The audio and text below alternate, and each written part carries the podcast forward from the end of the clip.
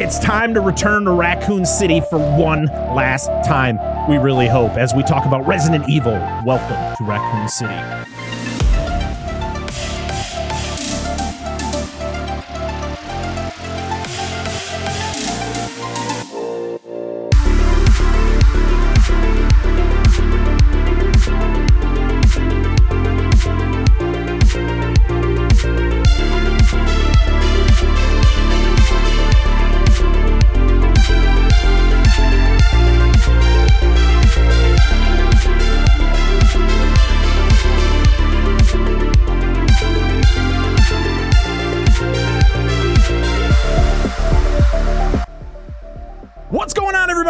To the Dissect That Film podcast, where we dissect the good, the bad, and the ugly of your favorite films and film franchises.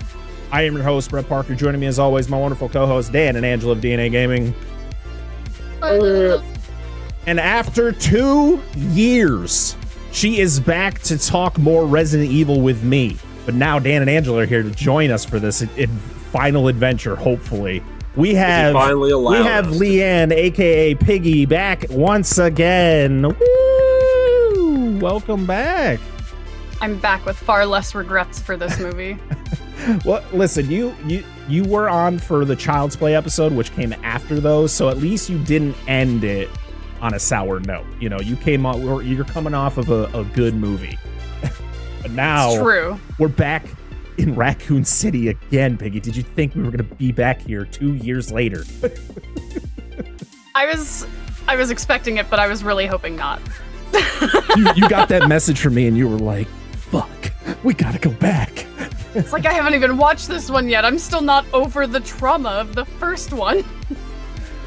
Uh, Well, you got to think when we last talked about one of these movies, the that show, which I want to talk about the show just a little bit. I, I don't I don't know if everyone here has seen the Netflix show, but I do want to talk about it a little bit before we talk about this movie. But that show came out, and then this one came out shortly after we had covered all of the Resident Evil movies, and we had talked about how we were going to talk about it at some point. But it was like, when is the time going to be? When we, a lot of things happen in in our lives, and so we found a perfect time and it's here now. But yeah, uh, Resident Evil Welcome to Raccoon City was directed by Johannes Roberts, who directed the 47 Meters Down movies, which is the shark movies about the people get like stuck in a shark cage. Uh, movies that I surprisingly haven't seen. You know, movies about sharks, and I haven't seen them. But yep, that that's that's it. And he directed the shark sequel to a movie we have Yeah. covered on this show, The Strangers Prey at Night but uh he is a he was a huge or he is a huge fan of the Resident Evil franchise so he you know came on board and really wanted to stay loyal to the franchise uh the I think the biggest problem was they were like instead of just focusing on one game let's focus on two at the same time and uh, as we talk about this I think that's the biggest issue with this so this was released November 19th 2021 in Paris November 24th, 2021 in the United States, which mark which was the exact day of the 25th anniversary of the original game back in 1996. And this was also I'm trying. I hear crying now. Yes. Save me, Daddy. I'm gonna I'm gonna keep this all in the episode. I don't give a shit. Uh, Fitting. but yeah, they purposely I mean, tried we to live with shadow people. I so, shadow you know, people they- just I mean there's creepy ch- children like singing in this movie so I guess that's a good uh addition to this episode. but yeah, they wanted to coincide this the release of this movie since it is a more loyal adaptation to the games. They wanted to coincide it with the idea. Hold your hand. I know Dan his his head is going to be in his hand probably the majority of this episode, and I've expected it, and I don't care. it's happening. Carry on. Just carry on. Yeah, 25 years after the release of Resident Evil on the PS1 back in 1996. Uh, also, it, it coincided with some other anniversary. I can't remember. But uh, yeah, it was released on like five different dates because in uh, Germany it was released on the 25th, and then the UK was released on December 3rd. It was uh, a little bit too long at an hour and 47 minutes there, and we'll talk about how there were some scenes in this movie that just dragged on a little bit. Uh, it had a budget of $25 million and made $42 million at the box office, which is one of the lowest box office returns for a Resident Evil movie, which is just so sad because this is nowhere near, I will state it right now, nowhere near as bad as most of the other Resident Evil films. Because a lot of them, and I've said it many times on the show, and I will continue to say it as much as I've changed my tune about being super critical about movies. Uh, the Resident Evil franchise is just hot garbage. Most of it. See, I think what ended up happening with that is the fact that we've all just been so burned on Yeah. all the other Resident Evil movies Absolutely. and like we keep going back and back and back and we finally learned our lesson but it happened to be with something that was far better than even if you combined all of the original movies together so Yeah. sadly they just kind of got the aftershock of all of that Mhm. So we have a returning actress. Uh, this is the first, I think, the first time in the show's history, other than what we talked about last week, where like if we're covering a franchise, like of course the Alien franchise, most of it has Sigourney Weaver in it. But this is the first time we're talking about consecutive movies that have nothing to do with each other that have the same actress. Because we talked about Pirates of the Caribbean, uh, Dead Man Tell No Tales, which starred Kaya Scodelario.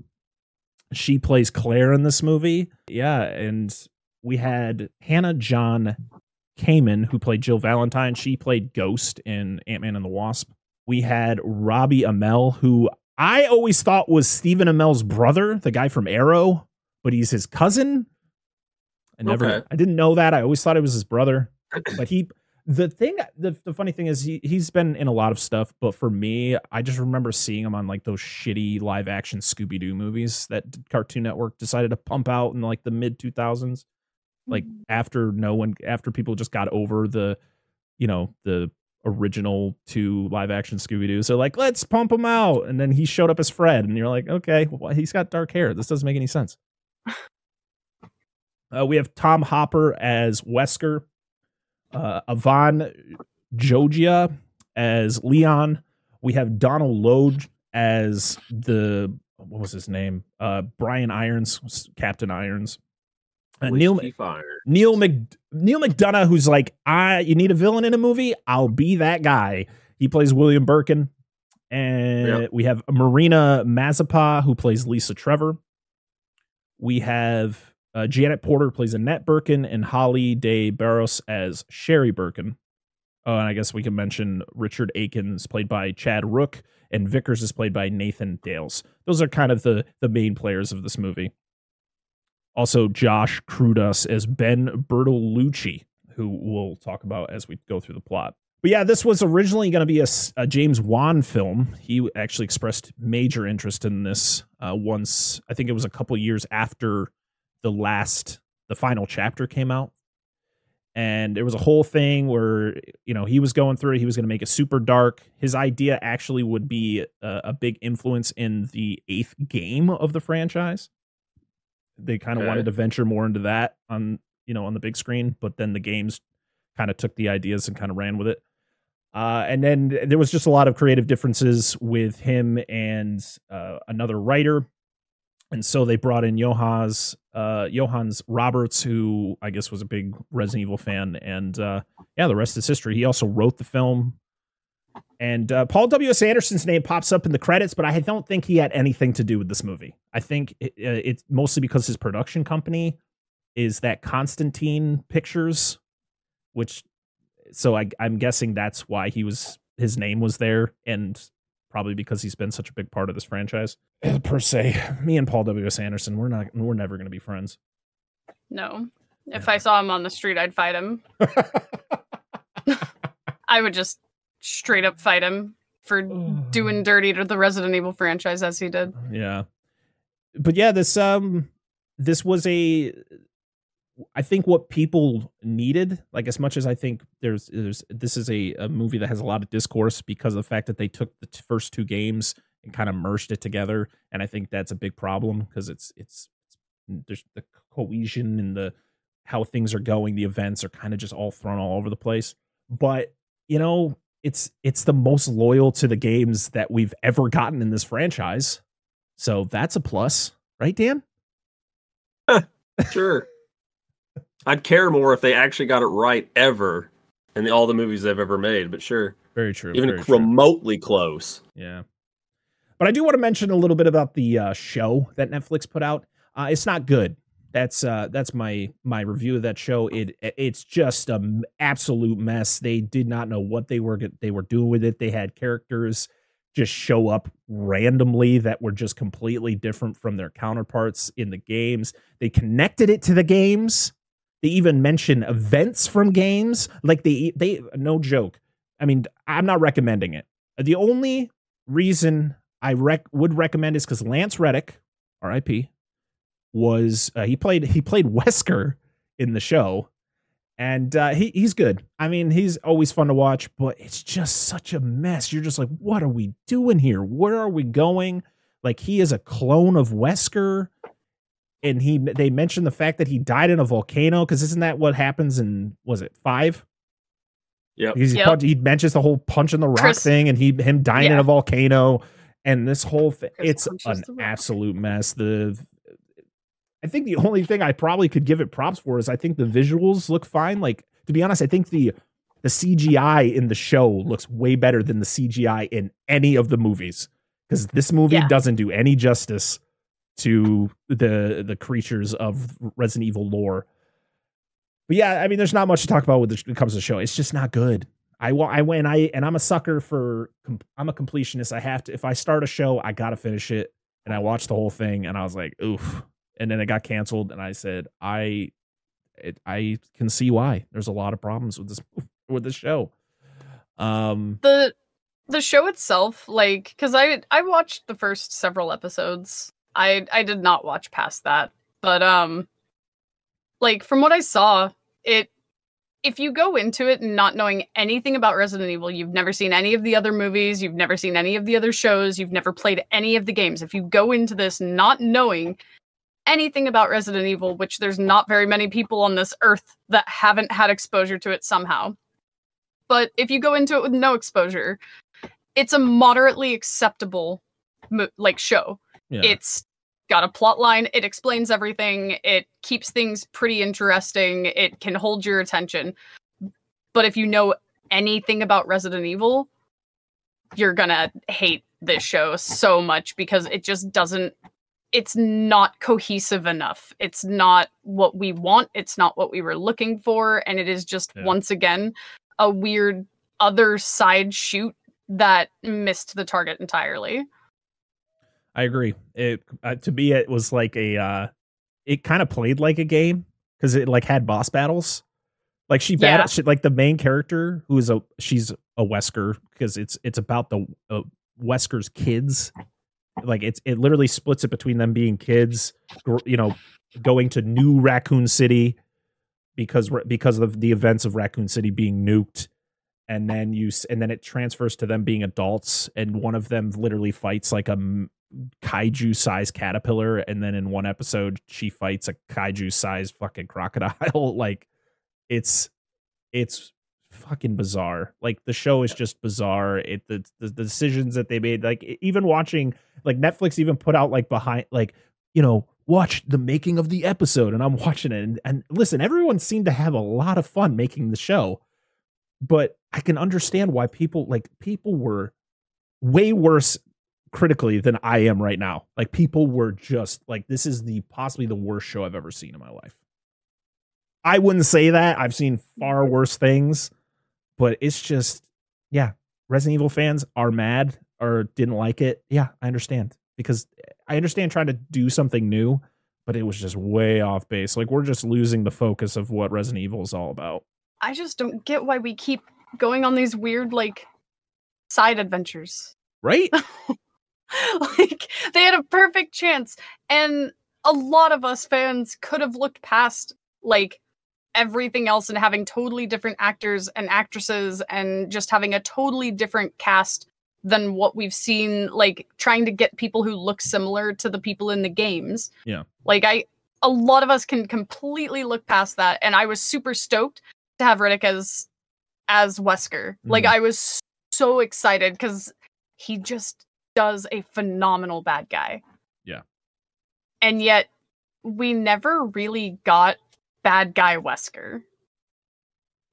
No, like we never got what he's best at no. in the show as the character that he's supposed to be. and that's what killed me. That's why I stopped watching it was I was like he's not being the bad guy. He's just being ultra dad mom. Like what is Yeah. this? Listen, So Dan, Angela, are you guys ever planning on watching this show?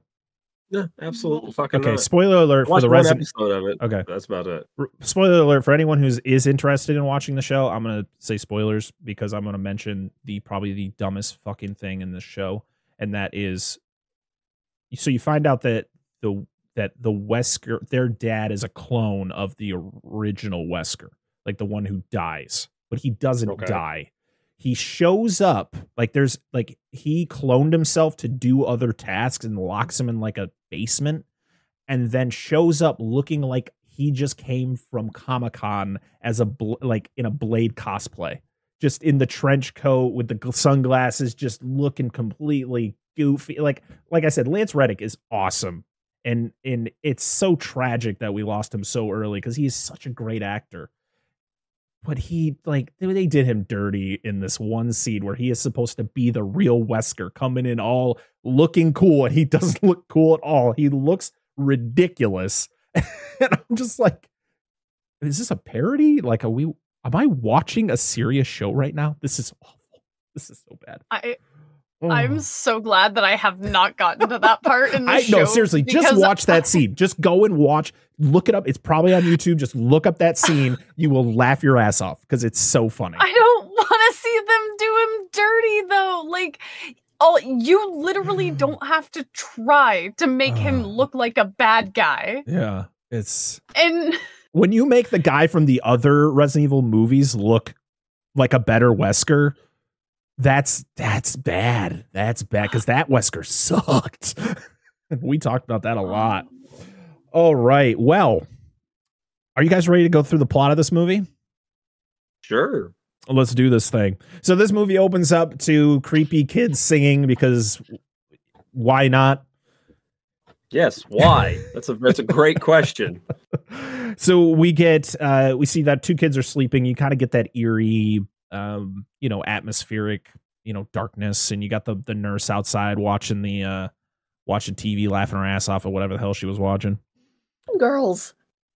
is that the was it was she what did you say golden girls Yes. okay you cut off so it just said girls and i was like Sorry. Golden Girls. okay This is awesome. she's laughing Like, her ass off. And uh, yeah, one of the kids is awakened by a dirty hand that just reaches for her, and it's just like, okay, we're starting off like this. I, to be honest, I like the opening of this movie. I thought it was interesting. It, it really like it was kind. It, it had a creep factor to it eh, that I enjoyed. I'm not laughing at your opinion of that. I'm laughing at the context of the scene. Oh, okay. Carry on. So she then gets up and she notices that the woman is like like she's hiding behind a bunk bed and she's like what are you doing? Because i guess she's there all the time. Like she's seen her multiple times so it's kind of a normal thing. So the whole time that she's continuously trying to find her i'm like what are you doing? This is this this is not a normal looking woman. Like, literally this woman has a face on the side of her face. Like this is creepy. Don't follow her around. Yeah she just wanders this orphanage looking for this creepy woman. And i'm just saying why the entire time and then she finds her in a tent in this room. And i went don't go in the tent. Don't go, Go near the the tent. tent. and she's like i want to be your friend. Can i come in the tent? And she goes in the tent she's gone. She just disappears except for there's a doll that's just sitting there. But then the neal mcdonough character pulls her out of there. And uh you find out that this is claire redfield and uh, her brother chris and he pretty much states oh yeah she sleepwalks so that's why she's she's here because she tries to explain the fact that there was this woman and they're like oh that's cute you're just seeing things but you find out but you also find out that the woman's name is lisa trevor Yep. It really is. this is this is fun i can't wait to Yeah. continue this No, it's uh it's very out of place and doesn't make any sense. But carry on. but yeah, she um she she asks her where she lives and she says below. And then that's when she walks into the tent and she disappears. So the creepy the creepy lady gives her one last scare when she goes back to bed. She like it, she it's like the jump scare where you know she lurches at her and then you know Claire wakes up and it's her adult self. So I guess another fun thing that connects this movie to the last movie we talked about was that the uh the actor who played Henry Turner in the last Pirates of the Caribbean movie was actually uh, auditioned to play Chris Redfield in this. Oh God, I fucking wish they would have gave it to him. you don't like Robbie Amell? No, well, eh, he's. Eh. I don't really hate him. He just doesn't do anything. Like I enjoyed Henry in the other one, but doesn't mean he would have been good in this. Right. So yeah, we see adult Claire, and she's hanging out with this obnoxious truck driver who just won't shut the fuck up. Like, just Dude, listen. stop talking. Oh, good. No, That that whole the the hamburger on the dash is the most canon thing in this movie. That's true. I was like, The- I was. Go ahead. I was gonna say that that scene, I was just like, yeah, like getting really excited about it because they had the hamburger. That juicy ass burger, dude.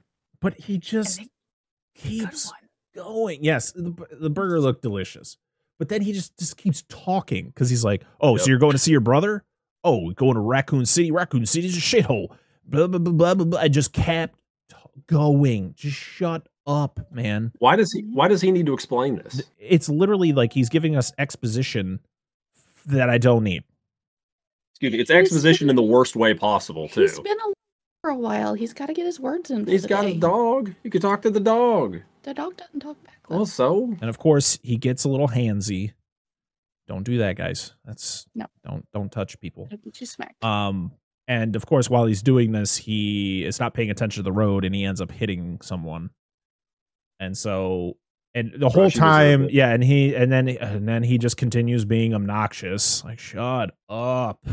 Oh my god! Oh my god! Oh my god! What's happening? Is she dead? Is she dead? Yes. Sh- You I'm not- just fucking go away. I'm commonly a purveyor of the word fuck, but this dude marinates it in this Yeah. scene. I'm like, dude, come on. Like, I get it. You're freaked out. Chill out. Yeah, dude. he he goes a little too far. And uh, she investigates the body, but then like they're talking to each other, and they turn around and sh- the the body's gone. And what is the and then the dog? There's a Doberman in there Dobie because you have to. you- yep, you got to have a Doberman in a Resident Evil movie. It's the only kind of dog you can have turn into a zombie dog.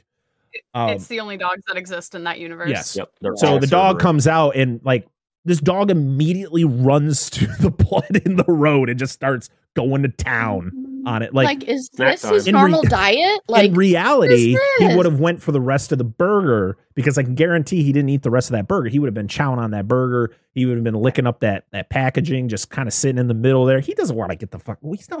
Why would he go straight for the blood? Well, because the because he's owned by a truck driver, and in truck drivers they just kill prostitutes. So the dog disposes of the body. Well, all right. Angela, wasn't that, a, wasn't, that number one. wasn't that part of the new Dexter's? That's what I'm talking about. uh, so yeah, then Claire like looks into the woods and just the lady's just standing in the woods in the shadows. Th- to be honest, like these shots are good. I like these shots. Yeah, But, the um, shot of the girl in the tree I thought was well. yeah, like, there's some seeing her in the woods, like in the shadows, and in this movie. this. The def- the opening is something else. Like it is actually what I have always wanted of a Resident Evil movie, and it gave me a lot of hope for the rest of the movie. yeah, I mean, it, it. This movie plays. I mean, it gives you like timestamps throughout the throughout the movie that pretty much show you that this all takes place in one night. So it's always dark, which I Mhm. feel that's how it should be in a Resident Evil anything. So then that's when we get the the I like the title card. I like how it shows up where it just says Resident Evil and I'm like they could have just called this movie Resident Evil, but then it's got the sign that says Welcome to Raccoon City and then under it just says fuck fuck umbrella. Yeah, that's that's that's a true statement. I was like I like I like how they did that. Cuz to be honest, I'm not a big fan of the fact that this is called Welcome to Raccoon City or Me just. Call, just call it Raccoon City. Or just call it Resident Evil. Who cares if there's already a Resident Evil movie? They've done it all. They do it all the goddamn time. Yeah. So we get told the story of Raccoon City, but we know the story. It tells you you get you get the text across about you know everything that's going on, and everyone pretty much evacuated the city except for a select few. So you have the Stars members and you have some of the Raccoon City police that are still there. Well, there's still people in the town, but it's kind of going down the shitter. Yeah, it's not it's not like in the in the prior series where it was like a huge like Raccoon City is this fucking city. Like this is like a s- this is like a small town. Like there's it's not it's not a bustling bustling city like we've seen before. This is when we go to the diner and we meet Leon, we meet Wesker, we meet Jill, and uh I think it was who was the It's either Vickers or Aiken. I can't remember who's Yeah. there with him. It was one of the two. These are these are two guys that literally are just there to get eaten. like they Well, they are in the game too. But Yeah. that's, Hors um, yeah, they just don't play much into this. Um people- That's accurate, at least. how did you like the placement of the Jill sandwich line in this? No, She takes the sandwich. not. she takes the sandwich from Wesker. It's like now it's a I was like, really? Right here? It's a Jill sandwich now. Like, Dude, oh. there wasn't even the right Boy. person. You couldn't have replaced one of these other cocksuckers with Barry. You couldn't do that. We were too busy with everything else going on. So we were like, "Fuck Barry." He's wasn't not pivotal. wasn't Barry like a crucial piece of Yes. of the Yes. first game and he's just not in this? They're Yes. like, let's bring Aiken, the motherfucker that gets eaten by a snake. He's relevant. Like, yeah, good GG. Good oh. on you. Well, Oh. I just anyway, thought it was I- funny that line. dude.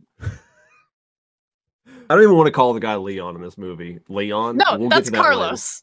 that's He's not even Carlos. He's nowhere near. He's nothing.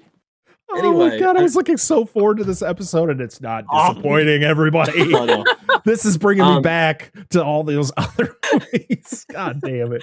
Oh. I, I'll, I'll just preface this whole whole thing. I got more entertainment out of watching his reactions than I did from the movie. I just remember getting a message before I watched it myself, and he's like, "I'm having a hard time getting through this movie."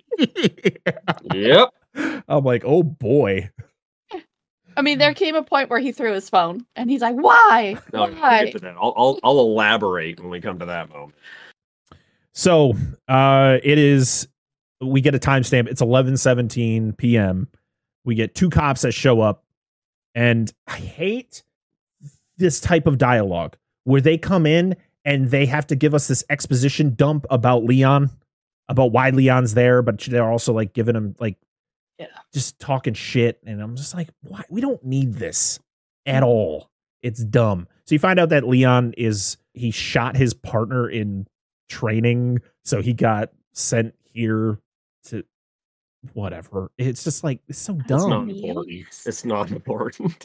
But they uh they tell the others that there was a body reported up at the Spencer Mansion, and so they're like, okay, we're we're gonna go back to the station, and Leon's gonna ch- you know pay, and he's talking to the the waitress there. I can't remember what her name was, and she's got blood pooling out of her eye. Like it's not just a little drip. She's literally got No, blood uh, oozing. Right there, ma'am. Yeah, he's like, that happened all the time. And she's like, oh, yeah, it's fine. And I'm It's just been like, a couple weeks. I'm like, go what? what about the food? It's some help. That's a Yeah, violation, ma'am. I'm gonna get. I'm gonna get. I- yeah, like I can't with that. That part, I was just like, oh, yeah, it's just a, you know, just a normal allergies. It's fine. It's fine, everybody. My eyes bleed all the time. Oh, like- It's fine. Allergies Everything's are rough fine. here. And um, and right before he walks, right after that encounter, then a crow crashes into the window outside the diner, and you see the crow is not looking so looking so good. Um, we then get to see the truck driver driving, you know, to the middle of the town, and uh, the dog's not looking so good. And the dog just takes a big old chomp out of his hand or out of his arm. It's either his hand or his arm. And Okay. just letting you know. Okay. I, the little Okay. things I don't pay attention to. He got bit Just- by the dog. That's why you're here, Dan, to correct me. oh yeah, sure. I'm here for something. oh, It's suffering. yes. With the rest of us. Yep. That's why Dan didn't want to be part of the other of the other. No, actually, I did want to be part of the other one. You're like, sit out of this, you cocksucker. like you've been "Ah, doing this long enough. Get out of here. Get You're outta not, you're not a co-host yet. You're like broom pushing me into the cage. Get in here. It's like I'm not making enough money to pay you yet. You'll get your slop later. oh, so Claire goes home and uh, she sees the really creepy looking boy staring out the window. He's not looking so good, but he waves and she's like, okay. And then you see the mother. She not looking so good either. she's just like, yeah. Don't look at us. So Claire just walks into her brother's house and uh, just picks up a pizza. Doesn't know how long it's been there. Just picks it up, eats it. I'm like, that's nasty. I just mentioned that she smell tests it after she takes a bite. and doesn't spit it out. yeah, like she she takes a bite and then she's like, Yeah. eh, and like puts it down like it's gross and bad. Yep. But she took a bite and ate it. It's None of Yeah. none of this. This is what started like making me angry. I was like, okay, weird kid and his mom, sure, whatever. It's Raccoon City. Things happen like that all the mm-hmm. time. Lady was just bleeding out of her eye and it's an everyday occurrence. Like that's fine. I'm willing to overlook this. But the pizza. Why the pizza? We don't even know what kind. It was too dark. I couldn't see the toppings. What are you eating? we need this. we need to know what kind of meats are on the top of this so we know if it's actually good or bad. Like Exactly. This might be how you got infected. something. Mhm, yeah. we then get a very just very awkward conversation between Claire and Chris when Chris comes downstairs and notices it's her. She's got his helmet on. I was like, okay. But it was like such an awkward interaction with each other. Like the whole thing where she sees the picture of Chris and the and the doctor there and he's like when you left, he was like a father to me and she's like, "You know why I left, right?" Like it sucked here. He sucked. I am not your dad. Yeah. It was just it was a weird interaction that I wasn't a, a huge fan of. Um and Chris is just oblivious to everything that's happening. Like he is just completely like she is trying to warn him of things. You know, she tells him about this guy that she uh talked to on like a group on a group chat or whatever it was cuz this takes place in 1998. Yeah. A So, chat. a- yeah, yeah. a chat She's like, room. Yeah, hell's she's like, I'm talking. room?" What the hell? Yeah. So, you know, she then shows him the video of the guy explaining the fact that Umbrella is slowly poisoning the town, but the only reason that the cops are not inf- are not affected by it is because they pretty much got like a vaccine that Yeah. prevents them from turning. They don't. See, he doesn't say anything about zombies, but he just says like that's why everyone's sick. That's why everybody's. That's why all those people were the the, the, the mother and the son. They didn't look so good. Uh, so Claire shows him the video. People are slowly being poisoned. It sucks. And then we jump back to seeing Claire as a kid with the doctor. But then I was like, nope, that's not Claire. That's just the doctor's daughter. It was such a weird transition. I thought we were going to a flashback where like the doctor adopted Chris and Claire, but nope, that was just the doctor's daughter. I'm like, what the? f- This was so weird. Yeah, it almost seems like the whole them being raised by him was not important. I, I wish Yeah. it was. I wish that was a plot point. I wish it was like he adopted them and then something happened where she ran away. And then, you know, that's why the strain between you have the strain between Chris and Claire. But no, it was just, we'll, we'll get to exactly why she left in a little bit. But, um, yeah, so they have to. So the doctor finds out something that he needs to rush out of there real quick. We need to leave. Pack the shit. Yep. Gotta go. So we then see Chris leaving, and of course, as soon right before he leaves, he's like, "I have a motorcycle. Don't touch the motorcycle." And she goes, "Okay, I'm gonna make sure once you leave, I take that motorcycle." Exactly. because, well, before what that, are little siblings for? yeah. Mm-hmm. Well, then, Yeah. well, once Chris leaves, she discovers the little boy is hiding under the table. And then she, oh no, the the mother is outside the door, writing itchy scratchy on Itchy tasty. or itchy tasty on the door in blood. Hey, Yeah. I, I wonder who bought you that book. It's someone pretty cool. kind of okay. Yeah. I've heard, I've heard, Definitely I've heard you, good though. and bad things about him, but I digress. Um, He's Did a- make me watch the original Resident Evils. you know, I have in my notes that it says itchy tasty, and I still said the wrong thing. Maybe read your notes, dumbass. Um, but, Itchy but here's and the tasty thing. show. But here's the thing. Yes. It doesn't make sense from the game, the reason behind that phrase in the game. It doesn't make sense because in the game, let, let me try to explain it, and you guys correct me while I explain it. Is that it was uh, wasn't it a, uh, somebody who was uh, they had like a diarrhea and as as they were being slowly infected, their brain was getting all fucked up, and that was like something they wrote in the diary. yes, correct. Okay. It was somebody who was infected with the original tyrant virus, not the T virus that turns people into zombies, but the one that turns them into like the weird mutants. Mm. And as he changed, he was losing his like cognition and his mental stability. And he wrote Itchy Tasty because he was very itchy from like his skin sloughing off and he was really hungry because I- he's wasn't turning it? Wasn't he zombie. eating like one of his coworkers or something? Yeah, he and that was hated why him. he's a tasty. Yeah. Yeah. yeah Well, there's there's a lot of things we've passed so far in this movie that don't make sense with no games. So, Well, 'cause Dan, you know what? Speak what up made- when we get to those points. Well, no, I mean we got a lot because oh, okay. Chris and Claire were not raised by Dr. Professor Birkin. They had nothing. Well, they to weren't do in with this that. movie either. I don't think Chris Yeah. technically Well, no, was. no. I, mean, think- they weren't in the home with him. Lisa Trevor w- it did not know Claire growing up. She was in the Spencer mansion, even though Birkin did do Well, some experiments on her. that's what happens when you blend two games together. Dude, none of this shit happened. The first game happens first, then this stuff happens. Hmm. The second game does not happen during the first move, before the first game. Claire rode a motorcycle into town, did not hitchhike with this fucking dude. Like the, in the truck was none of this. None of this is relevant. Did not break into her brother's home. None of this was. That he could have still drove in with the hamburger and had all the shit happen where he hit the girl and her not be there. it could have just been the whole original start to the game Yeah. rather than this weird makeshift combo of both the first and second game together Why? But it Because- doesn't- Here's a thought. Here's a thought, and I've mentioned it before when we talked when I talked about the Last of Us show because that show is very loyal to the game, where it starts and finishes the way the game is, and then they added some things that weren't in the game, but it made sense to the whole story.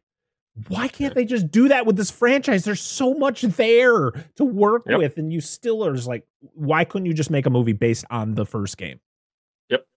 I think the reason why they smashed one and two together is because two does start close to the end of the first game like the the going ons in game two happen roughly at the same time and No, it's it's, a actually after. consecutive It's after. Yeah.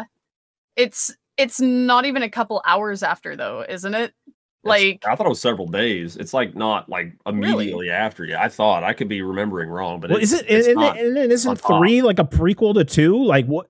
Three starts before two, but ends after two. Okay, yeah, 3 is like in the middle of both of those. gotcha. Yeah, because that's And, why. Because um, Jill, it, it's been it's been long enough since that for some things to happen with Jill. It may be a couple weeks. I don't think it's a couple days. I think it's a, there's a small duration of time before the two actually jump. You can double check me, but I'm pretty sure.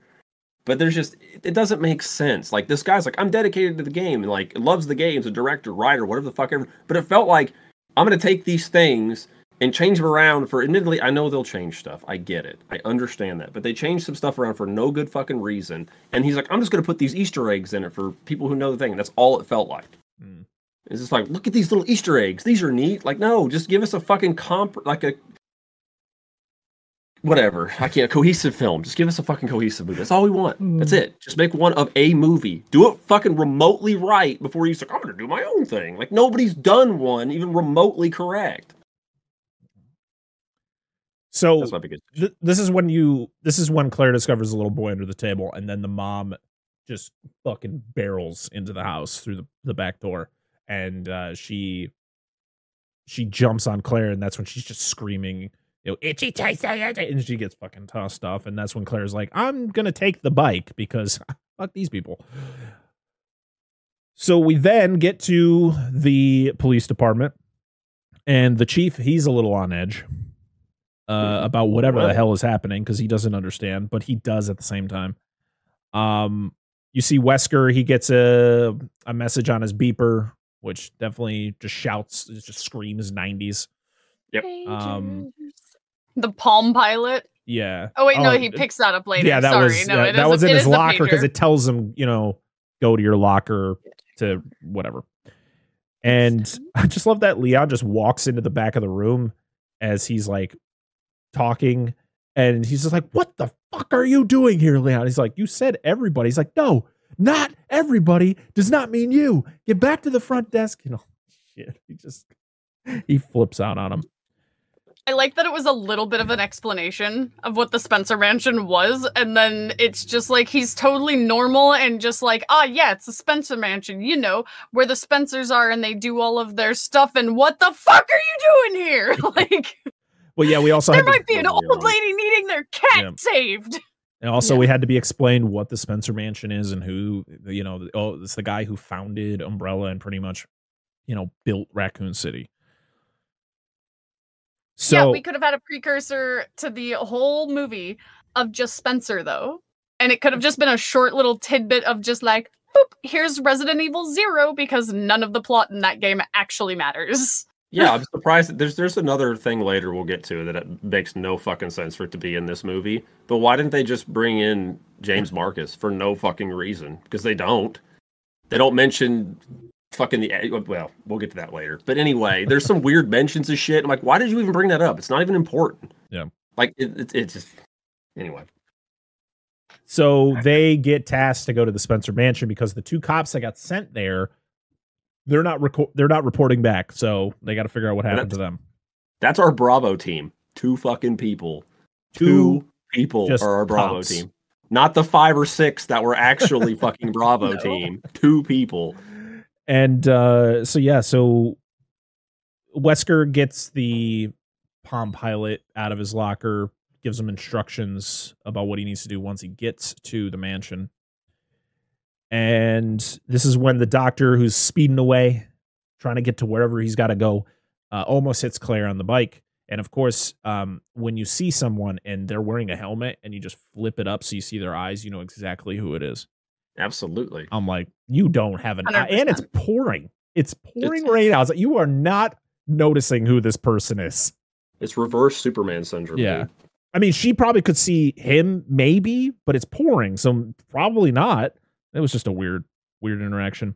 But this is when you get the when um, you have bright light shining in your eyes, you can't see the anything, you can't see anything. So and then you go to look at Especially something rain. else, and you're just seeing like silhouettes of things. You're just like, I shouldn't have stared directly into the headlights of that.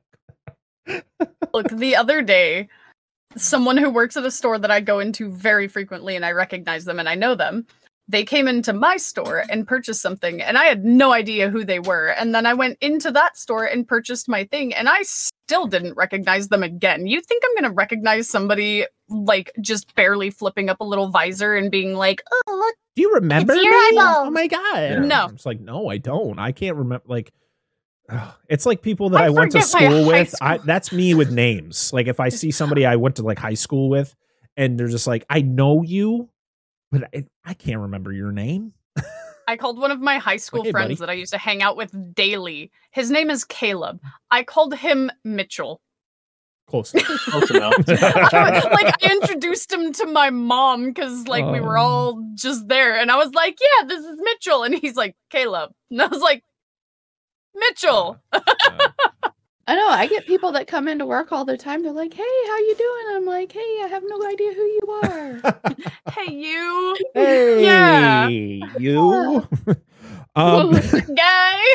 so this whole interaction though like forces a flashback of showing that claire is being told that she's going to be adopted but something sinister is going to happen and you get that whole thing where she's being let out and then it goes back to our you know normal time and that truck driver he's not looking so good now he is flying down the road and his eyes are beat red he is fucking clutching that freaking steering wheel and he is barreling down this road All I and can think of is is uh Ace Ventura in the in the van. Yes.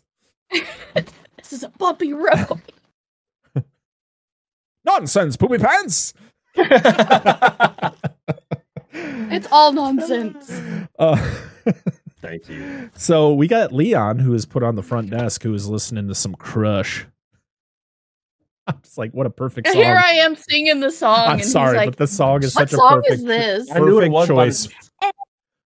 Just I love the music. All of the music in this. I'm I'm sitting there jamming out to it. But, but listen, So- there's no way he doesn't hear this truck mm, Yeah. crash and blow Right. up directly in front of the wide open doors to Doesn't this he have to police it? station. Why are Feel the it? doors wide open?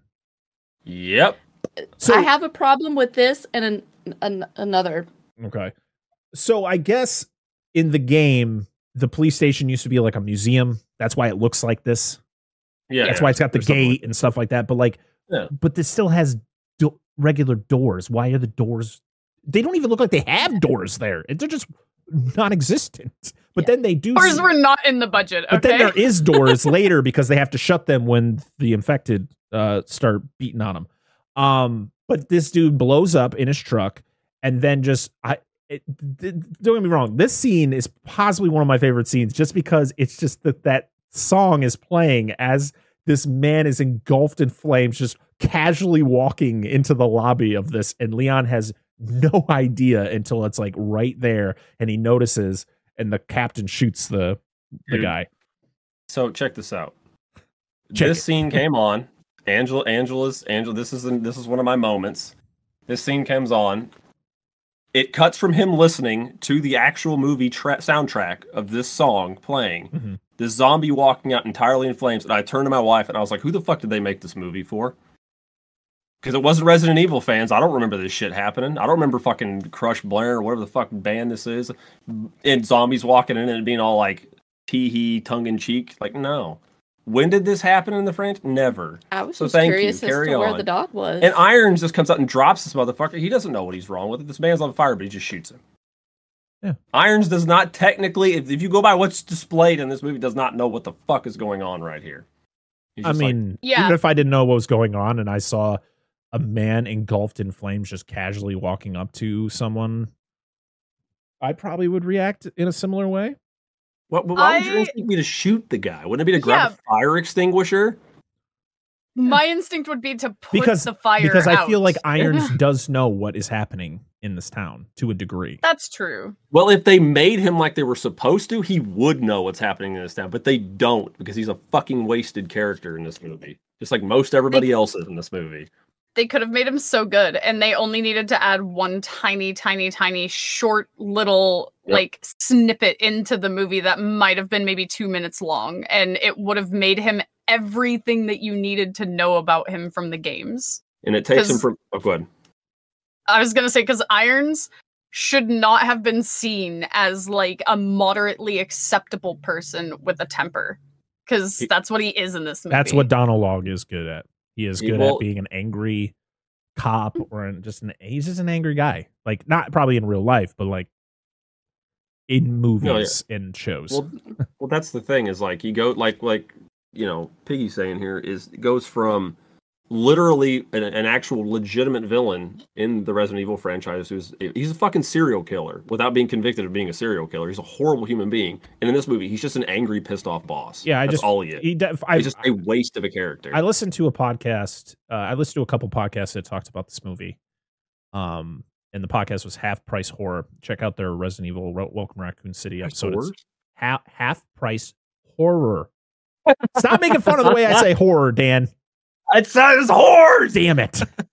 No, but I just listened to his episode, and he goes through he goes through the plot a in a in a shortened way, but also puts in a lot of uh, facts about the games compared to the movie and stuff. And he talks about um, how Irons is in the game. And I was just like, I just feel like when it comes to you know doing an adaptation of a game or a book or something, you're just like, oh, that seemed like a pretty important character, but like, how's he gonna make sense to this story right now? But let's at least just put his name in there. He doesn't have to be That's anything like his character in the in the game, but let's just use the name because people are gonna recognize it. Yep. They but did then that you with have people, movie. but then you have you know fans like you who are just like, no, don't do that. Just fucking make up a name. Just make up just a random person. Who cares? Or don't Yeah. have him in the movie. Yeah. like just don't have him. Like there was the problem with blending these two things. Like if you would have just done one movie and focused on the characters from one fucking game, it probably would have made more sense. You could have focused on your characters, but you're like, no, let's introduce all this shit from the second and other games that are not directly tied to this immediately. Yeah. So the captain packs up all his stuff and leaves and puts Leon in charge. And Leon's like, what? Oh, excuse me?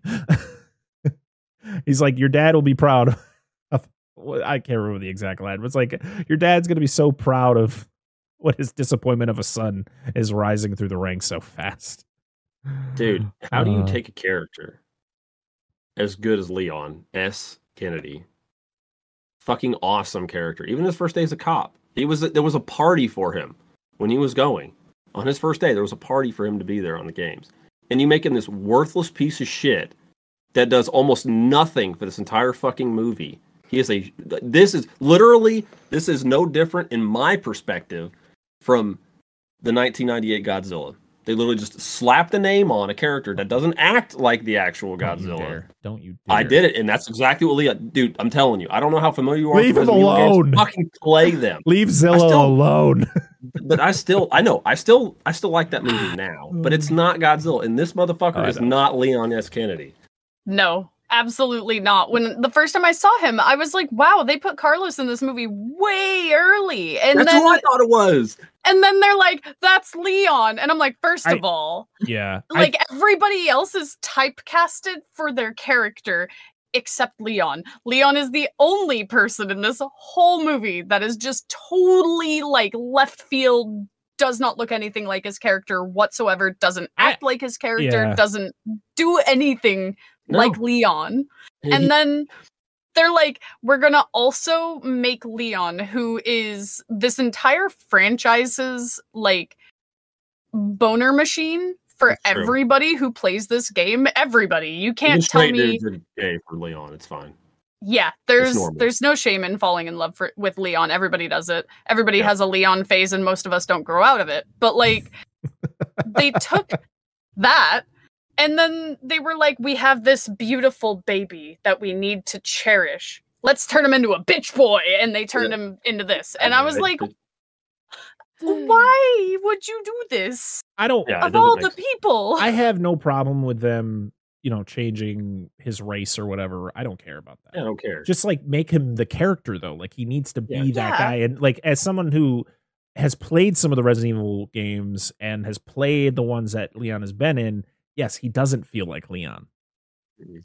Like he doesn't act like him and he doesn't have the persona of Leon at all because Mhm. like I can get past any type of casting as long as it suits the character's feel because you can't mimic the video games like you can't just perfectly pull those people out and put them into real life that doesn't happen but like that just was not Leon if anything it felt like Carlos sorry, I just Well, heard a, even- I just heard a motorcycle go by, so I was just I was like, where is Well- it coming from? I'm not trying to interrupt Piggy because she's going, and I'm listening, and I hear this. Whoa! I'm like, what the Wait. fuck is going that on? was Is it probably me this There- episode there is gonna be so full of noises. It's gonna be people are gonna be like, what the fuck is going on here? But even, but even, even if, even if you play like Resident Evil, like I mean, he's kind of a little bit of a mopey dude, but Carlos, he at least does shit. Like I don't Yeah. mind Carlos, but this dude, like he was just like, I literally, if they would have just made it hit like a cut, cardboard cut, a cardboard cutout of Leon for the video games and carried him around all movie, that would have been more accepting of than this Yeah.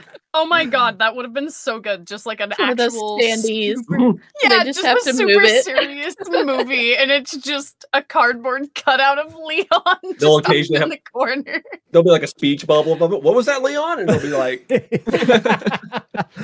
Got a Um, voiceover line, and it's just a cardboard cutout, and like it Yeah. zooms my in on him all dramatic. please, please. So we so we meet up with Chris and the rest of the Stars crew, and they as they're getting flown in uh, to the Spencer Mansion because it's like on some mountain that's hard to access because of Arklay Mountain. Yep. Yeah, you're good. We got you. Yep. Trust me, my notes get don't, my notes don't get that detailed. Everybody, uh, they they land, and I'm like, are we landing on one of the uh, islands from Jurassic Park? Because that's some big old claw marks on the side of that Jeep right there.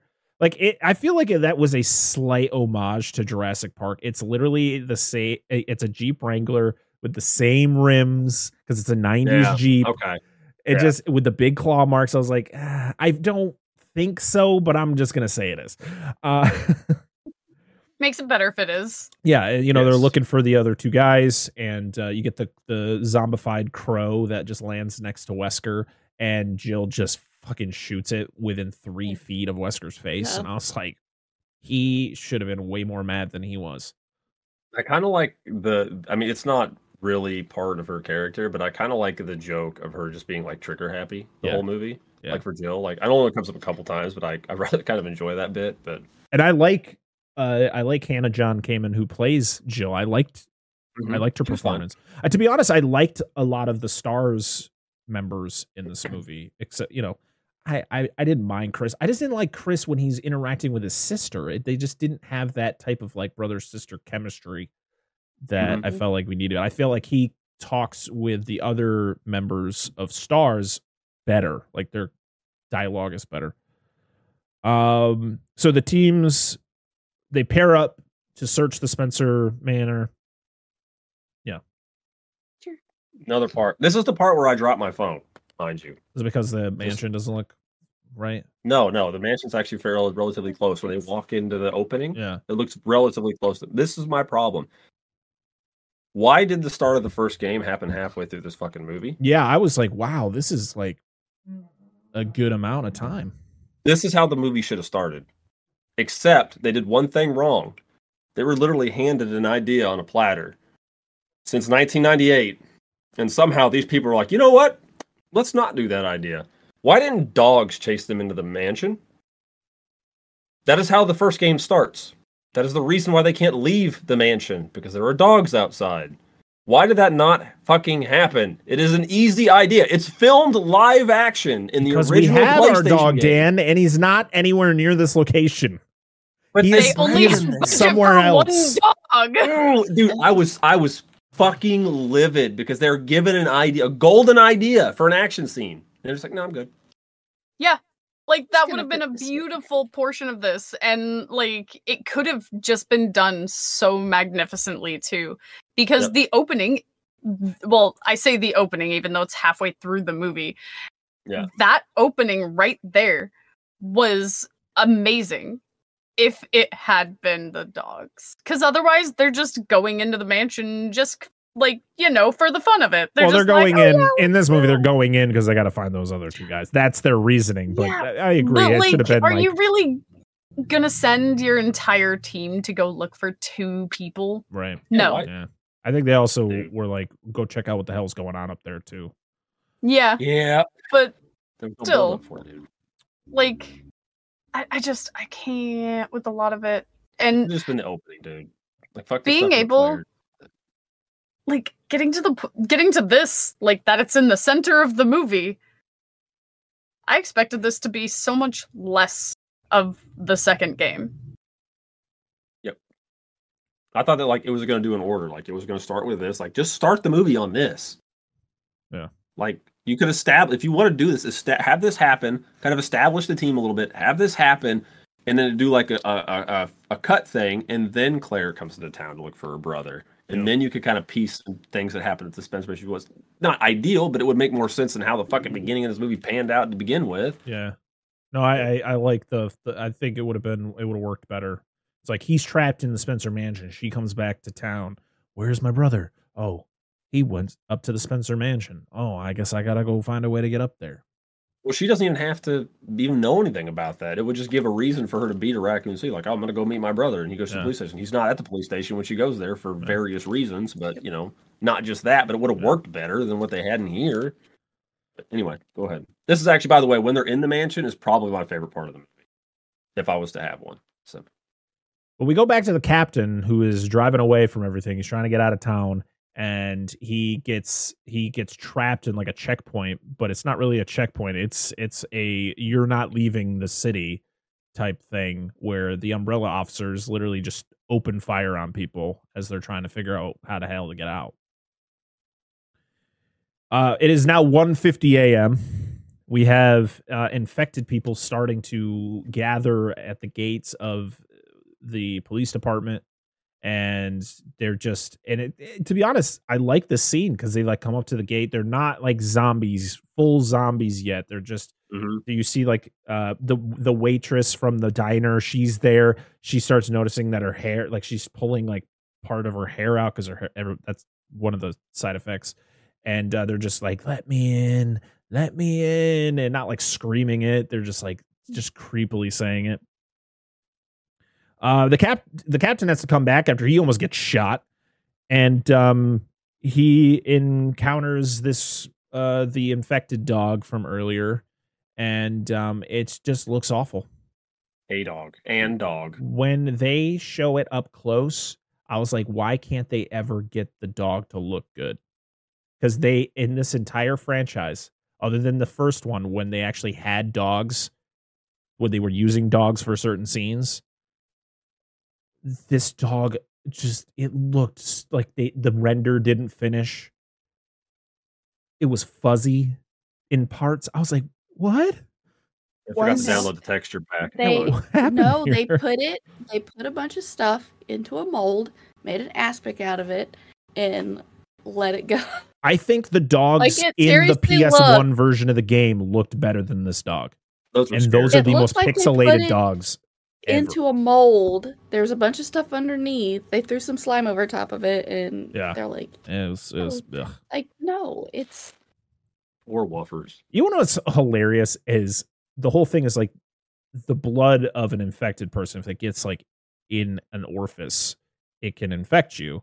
But like Claire is smashing the shit out of this dog. There's no way there's not blood splashing into her face. There's a scene there's no a little bit later where splashing Leon everywhere. No, like Leon literally, I think shoots a z- shoots a zombie close range and no blood splatter. I'm He's like, fine. there's just what? That doesn't He's make good. Sense. golden. Yeah, but Claire saves the captain by beating the dog up with a uh, fire extinguisher. And, And- Leanne tells her to Also, drop her gun. seriously. She doesn't. Yeah, He just shows up randomly at the end. can't realize the difference between a gun and you know a fire extinguisher. Yeah. They're they're very similar in looks. I know. Absolutely. Drop your gun. I don't have one. My Like, God. Like- hello. Yeah, Should go inside to a place and tell everybody I've got a fire extinguisher on my hip and see how many people think it's a fire extinguisher. Like, okay. Oh my goodness. People. So they all go back inside the police station, and you know this is when Claire sees that ev- there's more people gathering outside, and she asks the captain about like how much firepower do you have, all that stuff, and yeah, so they have to stay strong in the police Have a station. fire extinguisher. It'll work. Yeah, that's Yeah, a good. thing. And bash some heads. That's why he shot the guy in the beginning because he thought his gun was a fire extinguisher. Eh, eh. The police like, I'll put you out. Like, oh, Yeah. I got confused. Sorry. that the joke? I have one on each hip. I got confused which side. It's Oh, okay. no. Like, hey, I'm gonna reach into my pocket and grab this sandwich. Drop your gun. It's a sandwich. Yeah. So it's a Jill sandwich. Oh, Yeah. Yes, thank you. Thank you. So we're back at the Spencer Mansion now, and uh, this is when we get an iconic recreation of a s- of one of the most iconic shots in Resident Evil history, where they see the cop is getting eaten by one of the Umbrella doctors or whatever it was, and you get the whole. Mhm. They note it that it does the slow turn. What'd you think of it? Did it look good? It looked good. It's I thought it probably good. one of the best scenes Yeah, in the whole Uh, movie. Yeah. I I love that they had that and I love how close to the actual like game and the cover of the game as well Yeah. Mhm. that that zombie looked until you see him in the front. Yeah. He's he looks good he's from got that a good shot. s- he's got a good side. See his Just face. Stay, just stay Yeah. turned But that's kind of like how most of the zombies are pretty mm, in this movie. For me, It's the Yeah. blood. Blood looks like shit. There's too much CG blood too. Oh. Use real blood, Wow. guys. Why? Come on, dude. Stop. Why can't they do CG blood right? Like I am, real I'm- blood. yeah, just use fucking practical blood. Why can't CG blood be done right? It just looks awful every and, if- and time. when they do use real blood, don't use red paint or you know Oh, that- watered down Yeah. ketchup. yeah. Yeah, the super look fake like looking stuff. nah. Unless unless it's meant to be that way, like when like in Sleepy Hollow, it's that like really vibrant red. yeah, Yeah, with it's the on blood. purpose. It's Stylized. because of the style. Yeah. But Um, use corn syrup and Banana oil. it no and red food coloring. Yeah. That's the cheapest the cheapest way. but does it look real? Yeah, I- Under the right lighting. I've seen it. We're talking about a movie Oh. about zombies. Like, does it really need to be that real? Well, that's Well, part of the needs that's the point, isn't it it? does. War Yeah, stuff. yeah, That's kind of yeah. the idea. Um, but the, I mean, to be honest, as as Dan said earlier, like the shots inside the mansion, they actually like there was some creepy moments, like the whole fact when uh, uh Richard, I think that's the guy's name, goes up the stairs and you can hear somebody running Yeah. upstairs, and like that's fucking creepy because you never know like where someone's gonna just show up. Oh yeah. Um, and then he gets swarmed by a bunch of zombies. Uh, Chris gets swarmed by a bunch of zombies downstairs. Um, unfortunately, Richards can't hold him off, and he gets eaten. Bye, Aiken. You couldn't Yeah. be eaten by a snake. I'm sorry. And Chris somehow escapes. I have no idea. Like the way that these zombies were attacking, I was like, "There's no fucking way." But it was funny because they kind of mimic a lot of the attack. Like when you're getting attacked by a zombie in the game, you know how it's the fucking motion, and then you just kind of throw them to the side. Like you kind of get that with a couple Yeah. encounters, Yep. which I thought was fun. Um, we then see Vickers, the pilot of the helicopter. He gets attacked by a zombie, um, and somehow was able to get into the air afterwards. He's playing Snake. He He was a Nokia. Snake. He's good. No. The game on the Nokias. Oh no, I know. I saw that. I saw that he was I playing love Snake. I'm it. talking about he got attacked by a zombie while he was He in did. there. Well, you got the Correct. hand on the on the window, and then he gets attacked by another one on the other side. Um, we then have Wesker and Jill inside the library, and he plays the piano. Moonlight Sonata. Yep, and uh, that her. opens. Yep, that opens up a door. Yeah, wasn't it her? or And then Rebecca's nowhere to be found. yeah, because it was like Chris. Chris couldn't play the piano in the game or something like that. Because he was too his hands were just fists. He's too busy punching boulders. He's like, I can't play like this. True. Uh, You had to train to be able to punch that boulder in that one game. Fuck yeah. That's why he had to like downsize for the later ones. Like, oh, it's just too much stress on my body. I can't do this. so after Wesker gets the door open from playing the piano there, he um explains to Jill what he's doing, and she's like, "You betrayed us. Why you do this, Wesker?" He's like, "Cause money is nice. Leave us. I like And money." he's like, Yeah, yeah, I was. I Yeah. was just gonna leave you. Yeah. Because he knew that the, Dude. t- he knew that the city was gonna get blown up. Uh, because Well- that's the whole reason why we're getting these timestamps because it it indicates that Raccoon City is pretty much going to be wiped out by 6 a.m. Yep. So There's a few timestamps that are like, man, that's a lot of shit that happened in that hour and a half. well sometimes Right. it's like a timestamp and then like two thing minor things happen and there's another timestamp. Like, Excuse me? Well, so it was 150, 2 o'clock, 229, 423, between- no, 4 a.m., 423, 5 a.m., and then 6 a.m. 2:20 It was between 2:20 and 4 a.m. I was like, shit, that's a lot of that happened. Well, Yeah. Like, Here, I here's a grievance I have here. I don't. I, this dude doesn't feel like Wesker to me either, because he's like, mm. because like Wesker was in such control. Like up to like, I know they don't have all the shit from the game, but up to this point, he had already done a bunch of stuff. Like he'd been an Umbrella for years. This one, he's just like, oh shit, I'm doing something. Like that's like okay, I guess. And then he seems like a very reluctant villain for like, yeah. I guess, part of this movie. Yes. Like, okay, he has part of a heart. his heart. Seems like he was just kind of then. like coerced into this and he's like, Wow, this is a little bit bigger than I thought it was gonna be for the money that I was gonna get. But you know what? I'm gonna kind of roll with it. I'm gonna go with it. It's Yeah. fine. You don't want to be stuck in Raccoon City. This guy's like text him like, "You gotta leave town." He's like, "I don't fucking wanna." Text like, "Do it, you fucking baby." Like, okay. Yeah.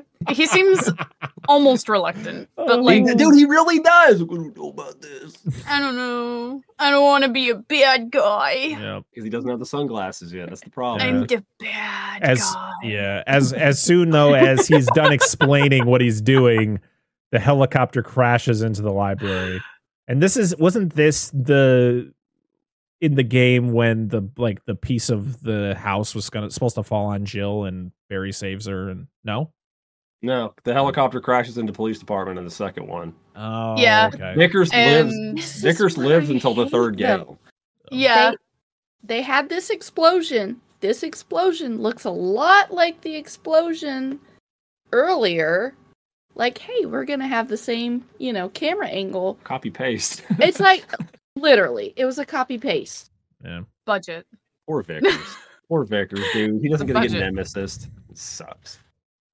So it's 229 we're back at the police department. It's time to stock up on some weapons. Uh, Claire and Leon, they chatted up about stuff. Uh, Leon finds that guy from the that was friends with Claire, the one that was in that video Ben. earlier. He's locked up down in the basement and he's locked up with a guy who's not looking so good.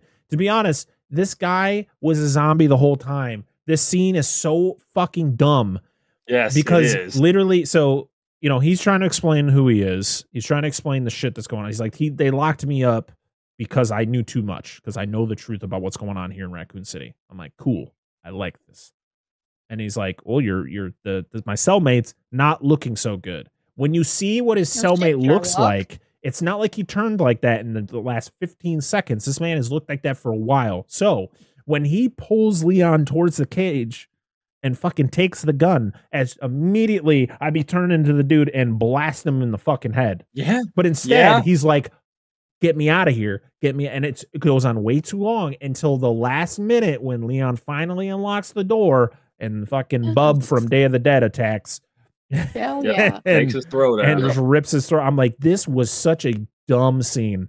I agree so but much. they could have sped it. They could have sped it up because every time they switched from Ben to Leon, he should have been getting closer. It shouldn't have been him like Yeah, contemplating, like, "Oh, here I am taking a shit." like, okay, now I got to get up. but like- what? But he knew he was shit was going on. But why didn't he just fucking shoot him? It- yeah, it didn't make That any sense too, at all. but- that was the every- problem. Every time they switched back and forth, dude should have been getting closer. yeah, like they could have should killed this guy any other way. Yeah. They could have taken him out when he got the gun Yeah. because he should have already been standing up. It could have been he shoots he shoots the guy the the guy not knowing he has to shoot him in the head. He just shoots the the zombie yes. thinking he's okay, that's cool. I took care of that. But then he gets up and attacks him and does the whole throat rip. That would have made more sense. But the fact is he knew the dude was far gone. He should have immediately, especially a guy who knows the truth about what's happening. Yep. Yeah. And he dies this way in such a dumb fashion. I was like, this scene was so dumb. Yep. Between this one and when they show the doll in the beginning, Yeah. like they could have they could have cut that time in half. And they could have made it actually like progress. Like Yeah. progress the story. Yep. it could have yep. been a part of the story rather than just this again, a weird side tangent that they decided to go on. Yeah. And so Claire saves uh Leon by shooting the the zombie, but the zombie gets up and then freaking Leon just unloads an entire clip into this into this thing. Still no headshots, by the way. Um Here I am, like, dude, you you gotta I- conserve I- your ammo. anytime I like watch a zombie so movie, much. anytime I watch a zombie movie, I get frustrated by the people when they're shooting at zombies. I'm like, I I know it's not like like if you're if you're in a situation where you don't know like the proper way to kill them, you're just Yeah. you're like it's a gun. I shoot somebody, they're gonna die. But that, that's not the case when it comes to the undead. You got to shoot them in the brain.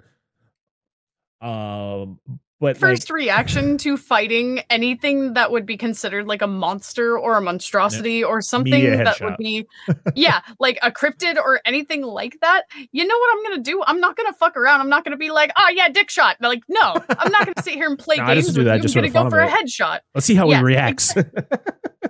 Is he gonna crawl away or is he gonna keep coming after me? But like one shot, not five for six. yeah, I'm I'm going for a headshot first. So Well, the- like the the, pr- the problem is, is is we this is from people that are I've learned from people that are like fire instructors and stuff. Generally, when you're te- taught to shoot something, is to shoot center mass because it's the easiest thing to hit. yes. The head is Yeah. moving all the time, and when you're in a stressful situation, you're less likely to. different I know. I'm just telling you're less likely to hit a smaller target. I don't agree. I agree. A headshot is the way to do it for most of those kind of things, but I like get in a stressful he's- situation, He's police. He would that would be he would be he trained to shoot center of trained. mass. But He's already he's seen this. It's not. It's nothing. This isn't new. But they might not. He well, it's Leon. He's he's an idiot. He wouldn't I know shoot him in the head. And he, I'm shot his surprised he didn't try to partner in the bludge him ass. with a ketchup bottle or something. Like, I don't, guy's kind of an idiot. But oh man. Anyway. But uh, we also I forgot to mention the fact that uh, Ben explains the TNG virus to Leon and like what Yeah. it does. Yeah, Um, you heard of the TNG? I was like, oh, we're talking about it now. Okay. this one. in Guess We we, gotta catch up on the whole Resident Evil Zero and most of one Yeah. right I got a now. question for you, actually, Piggy. Earlier, the one dude in the mask get up. Did you were you getting a hunk vibe from that? It was the dude that all like decked out in the umbrella gear and he had the hunk, the gas mask and stuff. It was a real quick snippet. Did you catch Oh that? Oh yeah, during the shootout Yes. scene. Yeah. Yeah. and I it was like, oh, also cool. it really brought like it kind of just brought this weird little side piece and i think it's from um the revelations where it actually has a clip of like one of them all decked out like that and he just turns and looks at the camera and that's it. And like that's all you see of them. and i i'm pretty sure it's a revelations or it's code veronica or something like that. Yeah, probably. i haven't played those games in years Yeah, but that's been a long like. I I do remember that part from Mhm. one of them because I was like, "Yo, that mask." yeah, I know. I was like, bring him in, let him do something. Like, no, he just gets a fucking cameo. But oh well, better than Yeah. nothing. So- Maybe he'll be in the next one. Will they do a next one? no, this didn't perform very well. I was gonna say not with their ratings and what happened with this one. Yeah. No. Uh, so I, I, I guess I, I went a little bit too fast with the uh, conversation between Wesker and Jill because the, the conversation about like what he's actually doing happens after the helicopter crashes. But whatever, Yeah. we talked about it already. Um, and yeah, this is when they encounter a zombie for the first time because he shoots. Uh, it like starts creeping up on Jill. Wesker shoots it, and then they're kind of like, "What the fuck is that?" This looks like Chris's blood. Yep. Sorry, so I- the zombies or the infected. I'm gonna call the the ones outside the gate of the police station they're infected. They're not full out zombies yet. Uh Okay. at least they don't look it. I mean i don't know. What would you would you consider these zombies? I mean i guess since they're They're whatever's easier, man. They're far close. more infected than they are like actual zombies because Yeah. they're not there yet. They're not going to eat a person if they get the chance to approach a person at this point. They're just Right. kind of like me. ravenous and weird, yeah feral. so they Yeah. break through the gate and now they, that's when you find out there's doors to this police station that have been wide open during a rainstorm um so yeah they close those and i'm just like get the hell out of there and they're running down this hallway because uh the captain is like oh i know we got to get to the orphanage. So we got to go the back way. I know a good way to get out. So they're going down this hallway and i'm like why do people stop to shoot? Like these things aren't moving very fast. Just fucking run. Yep. if you get to a spot where you have to stop like when they get to the door and they got to try to get through the door yeah turn around and start shooting. But like there's no reason that you get halfway down an open hallway, stop, turn around, shoot at the things behind you, then continue. No, stop. This is such a. s- It's dumb. They're like, hey, what's this? So it's 4 a.m. They get to the orphanage. I love how the, the sign to the orphanage is so brightly colored. Yes. and uh, I guess there's a passageway from the orphanage to the Spencer Mansion because uh, the captain tells about tells them that uh, yeah they used to take a lot of the orphans and experiment on them, and there was like these secret passages to the labs and stuff like that, and yeah, the whole thing. And of course, Claire has the whole like flashback, like this place. Oh my god. She didn't already know where she was. And Leon's just walking around like, man, I could really use a sandwich right now. Where's Like, that? that's just what Where's I- Jill at? Yeah, exactly, exactly. Jill always has sandwiches on her. She's always packing. Uh, I mean, Yeah. I mean, I I like her for that reason. Like, I would, I would always, you know, carry a sandwich in my pocket. I- and then, oh, I mean, I I, don't know. I guess I also forgot to mention that I guess Wesker and Jill have a thing.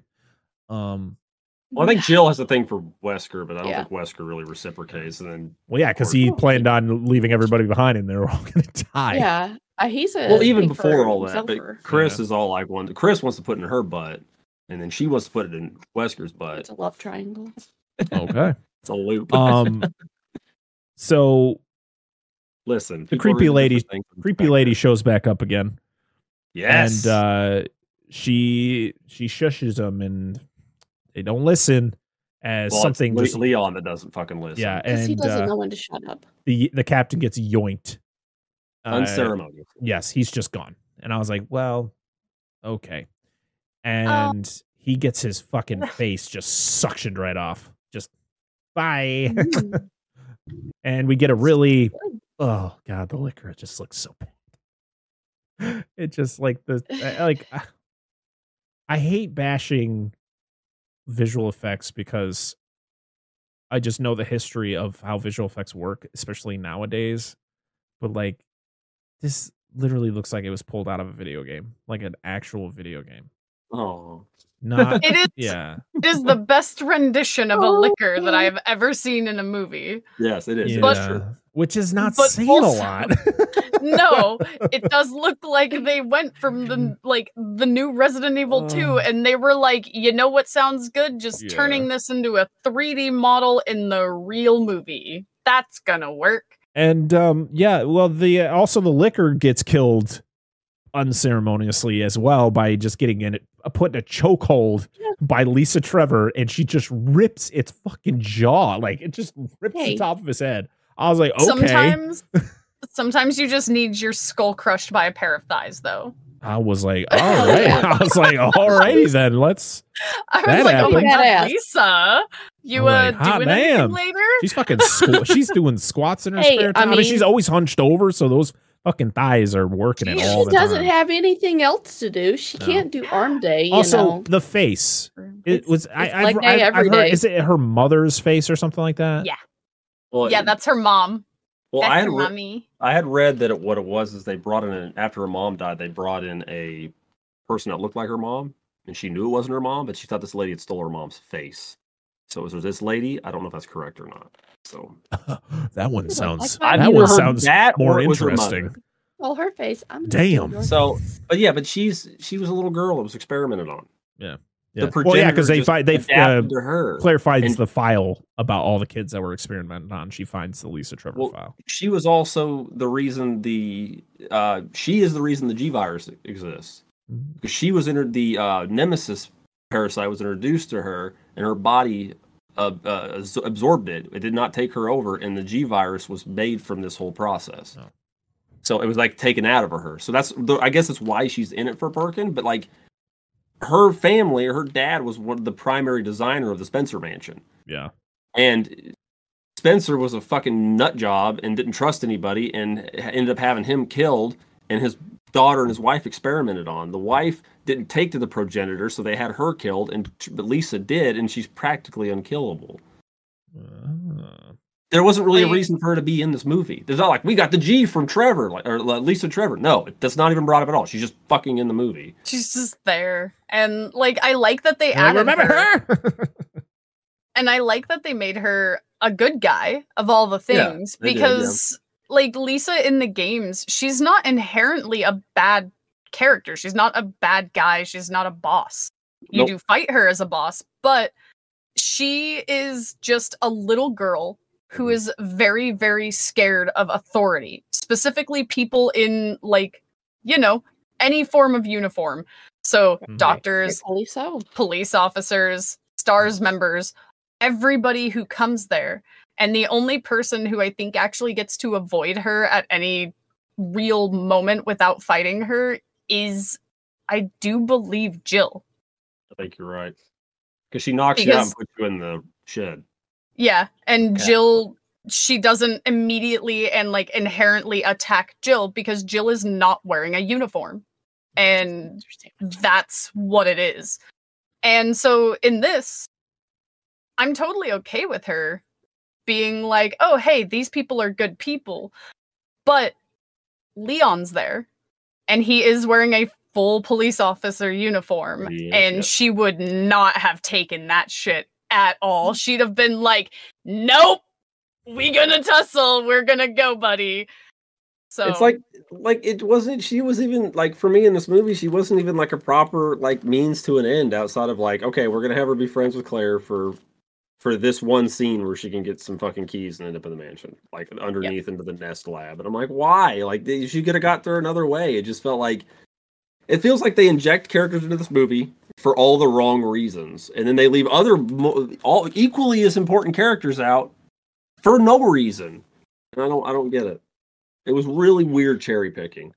the this movie could have been a lot better if the endings to everybody that they had introduced had actually ended properly. Yep. And that's that's where they went wrong. Everything else I can I can accept, I can excuse. You need added content and what have you. Yeah. But like if you had ended Lisa's story the way that it should have been, if you had ended um Chief Iron's story the way that it should have been, if any of them had just ended properly Mhm. in any way, shape, or form, it would have been so much better. Yeah, it's just like let's put this character in and have no real payoff for it. Like, okay.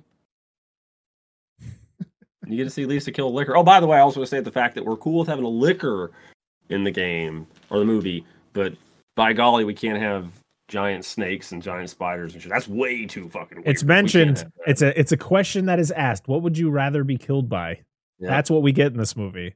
A giant don't- snake or a was it a giant snake or uh, A shark, I think. sh- yeah, or or a great white shark, and then it, that's because it references other ga- out like okay. Yeah, the first game because there's sharks and there's Neptunes in the basement. There's of the first Yeah. game, both. Yeah, yeah. Yeah. They're- It's It's like been a like, long time since I played the first Resident Evil, so I know like the thing that is ingrained in my head is just the dogs bursting through the window in that one scene. Yeah. I was just like, "Fuck this shit." Um, Fuck this shit, I'm out. yep, exactly. Yeah. So try and uh, try and fight a dog with on a uh, what was it a DS? No, you're playing the DS version. That's right. Oh lord. oh lord. Yes, take the pin, Nope. take the pin out and slash them like shit. Yeah, that, game, that scarred me for years. Dude, I wouldn't Like- even touch these games for like five years after that shit when I was on the PlayStation One. Uh, So nope. it is 4:23 a.m. Chris is by himself popping off some some heads of zombies. And then we get this really jarring scene where it's just his um lighter hmm and his lighter goes out and he just keeps trying to turn on and you can clearly he can clearly see that the the cop that turned into a zombie is getting closer to him but instead of getting up and trying to move he's just still Yes. trying to worry about the fucking lighter and What then this whole scene is just light darkness light darkness light i'm like I- oh it's jarring. It's very jarring. There are some movies that that works really well. yeah This does not. Like you clearly see him turn around, and you. Yeah. He's different. Like, why do you need your? and you know he sees the guy like it's not like he's Yeah. oblivious Yeah, that he's he's, he doesn't know he's there he sees him and he doesn't react he's just worried Yeah. about lighting his lighter i'm like oh my Yep. god but jill need see. yeah, Jill comes out of nowhere and saves uh, saves him. Uh, oh, we I forgot to also forgot to mention Wesker just runs away into that tunnel. Um, so Claire finds out what was really happening at the orphanage. You get her looking through the files, and then you get her reacting, and I was like, "Holy shit, that is awful!" Like her like being sad. I was like, "Yikes!" Did, she, they, did they not give her any more takes than that one, or was that like the first take? And they just went, "Man, we got to move on, guys," because it was it was rough seeing her like trying to be emotional and it just wasn't being pulled off very well. Yeah. Um, we also see the Ashford twins in the little video there. Is that the exact exact video from Code Veronica? No, it is a recreation of that Okay. shot. Shot. I even told Angel I was like, "This is exactly what's going to happen in this scene," and it fucking did. Yeah. Why the fuck is that in this movie? Because they even show what they do, right? They like pluck the wings off of a dragonfly and then let Yeah. the ants. Yeah, that makes no sense for this to be in this movie. It makes even less sense for this to be in this movie because it, it's it's uh, Alexia and Alfred Ashford. Alexia invented the T Veronica virus at age ten. Birkin fucking hated her because she was so damn smart at her age, and she made that. And he's way older than her, and took him forever to make the G virus. This he did not work. He was not part of that. Yeah. He did nothing to do with that. He fucking despised her. There's no reason for him to be in that shot. Literally none. That uh, this was another moment. Like, what the fuck are these people Like he doing? was literally word for word. like, This is what's gonna happen, and I was like, okay. Yeah, it's the shot. Like it's cool. Like it's what it is. It's it's like when Lisa Trevor hands the keys to to Claire, and it's the keys from Resident Evil 2. It's the diamond, the spade, the club, the heart. That's cool. I get it. That's neat. But don't literally cock tease us with these fucking woo, look at this reference, look at this carrot, guys. But then you have this half-ass slapped together shit show of a fucking movie. I'm like, what do you do? And I agree, it is the closest we've ever got to a proper Resident Evil movie as a like like source material wise. But it's like, let's make half of this and leave the other half off and just do whatever the fuck we want with the half we have here. And it's just oh, it's so agitating, dude. Like, Because he's like, Do it right first before you're like, I want to do my version of it. No.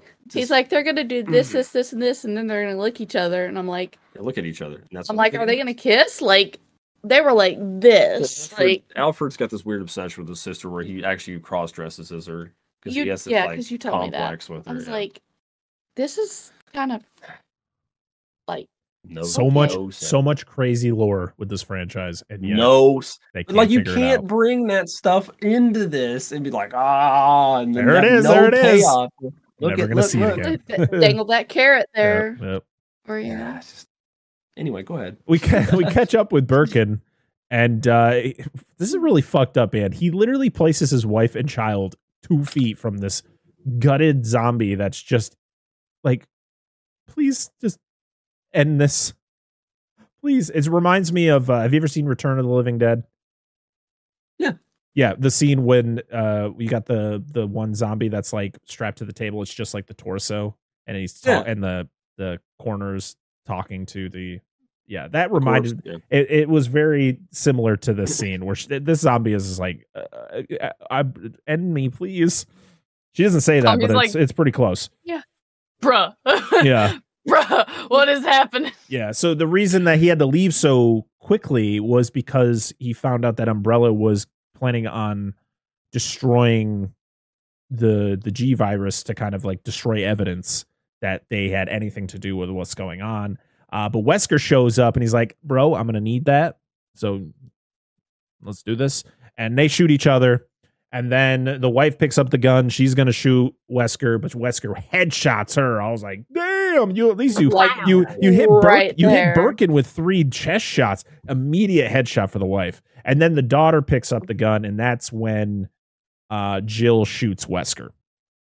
Well, I'd like and to point, and um, that's when that whole is- thing where Jill uh, is the trigger happy, like she's they're afraid she's going to shoot one of her teammates. Uh, this Yeah. kind of all plays out into her actually Yeah. shooting Wesker here. Well, th- this is another thing, which is just pretty close because Wes- uh, Wesker was uh, responsible for Birkin's death. Mhm. Like he is responsible for that in the actual game. But Annette Birkin knew everything. Annette Birkin was part of it, his wife. Like Mhm. she knew what he was doing. She was Yeah. part of that project. She definitely didn't She know wanted- here because she literally questions I like, know. "What's happening? What are you doing? I know, don't like she, understand." she From was. This is her husband's life work. That she wanted that for him. No. I don't know what it would have mattered that she knew in the in this game, the story, but whatever. made me so angry that Annette is actually like a good loving mother and just like this sweet mom who's just like, I love you, Sherry. Oh, you're my child and you're the best. And she doesn't No. view Sherry as like this weird test tube child that like her Yeah. husband's going to mate with because they are the same DNA and the T virus makes him seek out things that will be compatible with the T virus. Like she was Mm. totally down for that in the game. She was just like, "That's fine. He just wants to procreate. It's all good. We need Sherry though."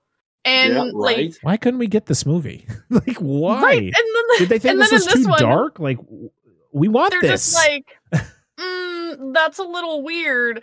So Annette's gonna be a good mom who doesn't know anything is actually going on. Like she's not actually a an Shit, umbrella employee. Yeah. she's Yep. There's one huge key miss, missing out of this whole puzzle, but we'll get to that at the end of the movie. All of them. Yeah, that, yeah, pretty much. So Yeah, pretty much. Wesker tells Jill about Umbrella's plan on blowing up Raccoon City, and then Wesker dies, and Jill Aw. takes Wesker. yeah Jill takes the PDA from from him. She doesn't get any PDA, but she takes his PDA. Um, we then see that the doctor injected himself with the G virus, so he's starting to mutate, and when he mutates into the tyrant, why is he talking all this shit to Chris? It makes no fucking sense. Well, he's not even a tyrant. He's just Birkin. Okay, but why is he talking shit to Chris? It makes no sense. He's like he I don't know. this whole interaction because like you get this whole feeling like Birkin actually cares for Chris. But then you No. get like him turn like him mutating into this creature and it just it doesn't make sense because he's just out there like, "Oh, you are a great tester," and, just saying all this shit. That just I was like, "Why is this happening?" I, I don't. why. It's like we talked about. They- They were never. There's no. Ed, Birkin was not a part of their childhood growing up. It does not make sense. It never needed to be in the game. It made no or movie did not need. It makes no sense. There's no payoff. It's, Is it just to make Birkin look like an asshole? Like he was an asshole to begin with. I Why do we need he- more content He for did it? that himself. yeah. Yeah, you didn't need to add this like weird undertone that like he adopted these kids and Yeah. tested on them even further, and now they're further in the story. Like it Yeah. didn't even need to go back that far. Yeah. Birkin was a piece of shit from the get go. You didn't need to tack Yeah. on all this extra bad mm-hmm. stuff. Well, what what you were talking about earlier, Piggy? I mean, they, what we could have done to even made Irons seem worse th- than he actually does in this movie is Irons was on fucking Birkin's payroll. He would take the orphans to Birkin. That's what he was for. Like that's The why. testing. Yeah, that's Like- why. you, don't kind of and you the get a you get a adopt- kind of a mention of that too when you Yeah, get to the orphanage vaguely. it's like very vague e- But see, you didn't even need the Claire thing anymore at that point. Yeah. It did- like, just he was a piece of shit. He paid off the, you know, the fucking police chief. Yeah. It's that You simple. didn't need you just didn't need to add all of these weird undertones to try and make people worse than they already were because they're awful in the game. yeah, like they, they're terrible people. Mhm. Irons used to kidnap girls that like were, you know, ladies of the night. He Mm-hmm. would go, take them, pay for them, sleep with them, take his money back, strap them to a table, and then he would test on them. And he would send all of his findings and he would send their dead bodies and wasn't stuff he like like that. taxidermying back. some of them too Yeah. Yeah, yeah, he Yeah. was. He was And- And he was like this testing movie. on them and stuff. And like you could have just had that. That right there alone this. is make a a big make like an eight, eight episode series that literally go like in excruciating detail of the of these games like every Listen, season can be a different game But Just, just play the fucking game. well yeah the well, best yeah you're then you could do that too but there's a lot of people who don't play video games dan who need to hear who watch need a to see these. playthrough. Watch it. Watch it. Watch and it. they don't play. like that dan no, how many Fuck them. movies have we hollywood's making all these about? fucking stupid shit anyways so why not just add more How many movies have we talked about that we've had better plots a lot than a lot that have actually happened? Yeah. we could do this. I think. I think the. I, We this, this is not entirely related, but it is the Piggy shirt. I think they should do a series that is that retells Loyal the to- events of the original Jurassic Park novel as a series. I I Yeah. want that, but for Resident Evil, I want a Yeah. series where every season is a new game, Yep. but there's at a minimum 10 episodes per season, and half of those episodes are back stories Yeah. to these people being shitty. Like, I want an entire episode dedicated to just Chief Irons. And Yeah. you go through his daily life of, of abducting kids and women and him doing his atrocious shit on that. Like, I want whole episodes on this. Yep. And it's Yeah. not hard. Like, look how good Dexter was. Look how And- good Hannibal was. You need, like, the super, the more dark, the more awful, the more terrible, and the more sense that it makes for lifelong fans as well as newcomers, the more success you're going to have. And nobody has seemed to want to do this. Yeah. They want to do these side stories, and I don't want the fucking side quest. Oh. Each ending of Dexter though should have been written by the fans because it would have been it would have ended better. Mm, let's not talk 'Cause about I hated both endings. dexter Yeah. We don't talk about the ending of Dexter or the ending of Lost, okay? We don't talk about the ending of both Dexters, like the new one and the original one. Um, Yeah. So Chris Yeah. takes him out. Sorry, we He we, take we derailed. he takes Birkin out, and Claire shows up, and they unceremoniously yeah. too. She's like, she's like, "Oh hi," Yeah. um, and she comes Okay. in. They hug each other, and he's like, "Oh, I think I broke a rib. This is literally what what the dialogue. I think I broke some ribs. She goes, "Are you hurt?" I'm fine. It's fine. I Okay. just Yep. broke a bone. I'm good. No Um, Walk it off, bitch. Yeah, and walk Birkin off. wakes up. So now it's 5 a.m. I think. Uh, they get on an umbrella train that's just downstairs. It's just like, hey. Uh, and something was on the PDA, but I couldn't read it. I'm guessing it was just the explanation of the fact that Raccoon City is going to get blown up. It was kind of the same thing that and I Wesker still can't tell you what was on it. Uh, and now it's six. Now we go to six a.m. and uh, the Spencer Mansion sinks into the ground because the uh, the city gets blown up, and we get the one of the weirdest fucking shots of a cow just grazing, and then the cow's like, "Oh," and it just moo, as it gets blown off screen. I'm like, All of a "What?" I was like, sudden, is that a cow? This is the beginning of the Wizard of Oz. I was like, I mean, was that shot? Why did the cow need to be? oh, so weird. Uh, but this causes the needed tra- to show you. yeah right. Yep. yeah. This causes the train to derail, and um, this is when we get. Oh my god! This more just really just awful visual effects because this creature looks horrible.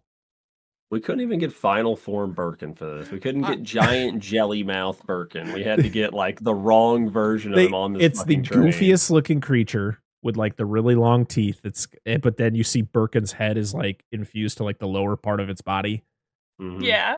It's like, And- nah, like yeah. armpit or something. and Jill stab or not Jill, um, Claire stabs it, and then Mm. Leon just comes out of nowhere with a rocket launcher, shoots it t- like ten feet away from Claire and and Chris, and I was like, they're dead, um, but they survive.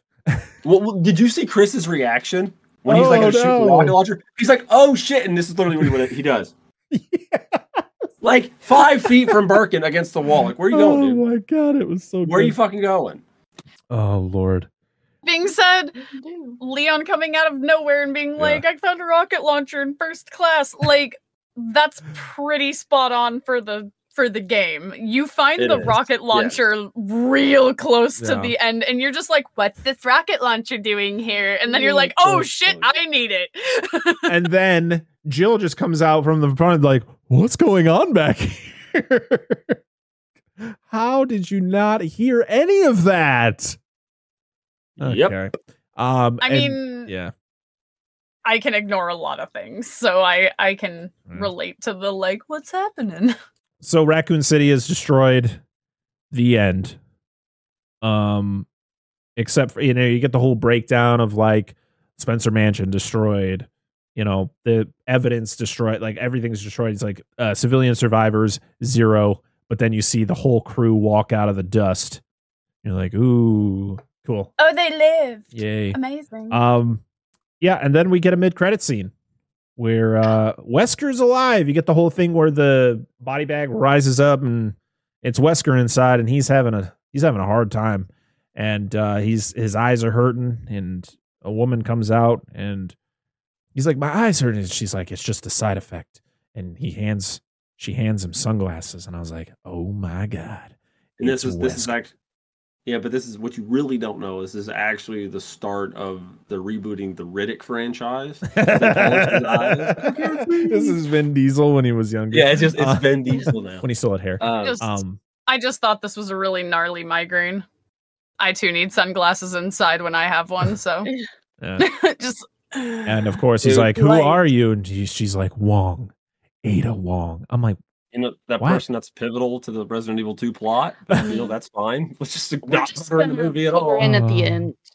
Like the fact that decided, you know what, we Yeah. already got Birkin. Let's just not do the tyrant that kills Yep. Wesker, but this lets Jill shoot him. Fuck it. Just weird things, man. Just weird things.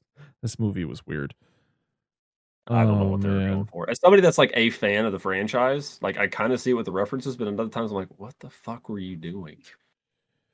Like, at there's a what, lot of what the fucks. Yep. yeah, you should be like, dude, we should make something for like the fan base. This is like, dude, this is my fanfic I've been brewing.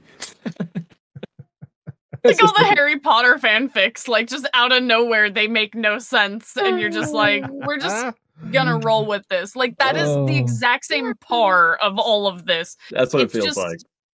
I feel like a lot of the people who are making these movies have never played the games in entirety, like even Hmm. just the main series. And what happens is their child is explaining the plot of the games to them. And we got really lucky this time that there was a mm. child that was very familiar with the show Yes. and like with the games and stuff and the everything that went on but there was still a lot of things that were lost in translation because you're having like an 8 year old try to you know mm. tell They their don't- dad who's making a movie on this what's going on They don't ever tell a story from start to finish. They got the this Yeah. whole like winding Yeah. road. That's how I still do. I me too. Same. I can't that's explain anything. adhd Like people are like at work, like, damn, what am I supposed to do?" I'm like, "Yeah, I'm your boss, but I don't, I'm not supposed to tell you how to do your job. Don't listen to me. the fuck If do I- I know?" yeah like if i'm gonna try and explain something to you trust me you're going on about 15 different side adventures and which is hilarious because that's what i bitch about in all of these movies Right? It's like we start out with, "How do you get that spot out of the floor?" It ends with, "Well, that's the first time I got crabs." yeah okay. How that he gets that reference. We Story. well, I can tell a story and be like, "Well, this happened the other day." Well, maybe it happened like two months ago, but you know, it was the other day. everything. the other day can be anywhere roughly around 20 years ago Exactly. It's a vague amount Exactly. of time. yeah it's it's a very large amount of time All right, we got some comments on Twitter and Instagram about this. We have uh, a comment from uh, a podcast that I mentioned during the episode, a half priced horror at half horror on Twitter said, I thought it was a lot of fun, a really nice love letter to the original games, and it had a nice little stealth anti capitalism message hidden in there. I did a whole episode on it myself, and I did mention uh, that episode. So make sure to go check out that. Uh, we have uh, podcast in the woods who just says, "I still need to see this one." Listen, watch it. It's not that bad. It's not. And we're gonna go into our thoughts right after we talk about the comments, because that's what we do now. We do our our thoughts on the movie after we talk about it. Um. So yeah, uh, over on Instagram, I know we did get one comment over there. Uh, we have uh, Give Me Back My Horror Movies, who said, I at least got to give it credit for its set designs. Cramming two games into one story was a huge mistake. And then we have Yes. Fire Fenrir's, who said, Heard it's fun and fine, and which is a reference to our good friend Tony from Hack the Movies, who literally that's the title of his episode on Resident Evil Welcome to Raccoon City. Fine and fun. Or fun and fine. Okay. I'm glad that everybody that enjoyed this movie enjoyed. Yeah. Don't let my bitter and fickleness change anything. Let me change your opinion. All right. Well, let's talk about our thoughts on this movie um, before we get out to our rankings. So let's start with let's start with Piggy because she is a, is the guest. Piggy, what were your overall thoughts on on this one? it was it's a really good watch and it it does do a okay job at doing justice to the games that it was supposed to have involved in it and as as bitter as i am about a lot of the resident evil things that have come out not just the first the anderson movies but also there was a lot of other things that have come out that are just not good for resident evil that all have the namesake on it and even though those have all left a nasty taste in my mouth, this one was actually a really, really good addition to everything. Mm-hmm. And yeah, there's a lot of things that I will criticize about it just because Resident Evil is my jam. But like I also have to give credit where credit's due.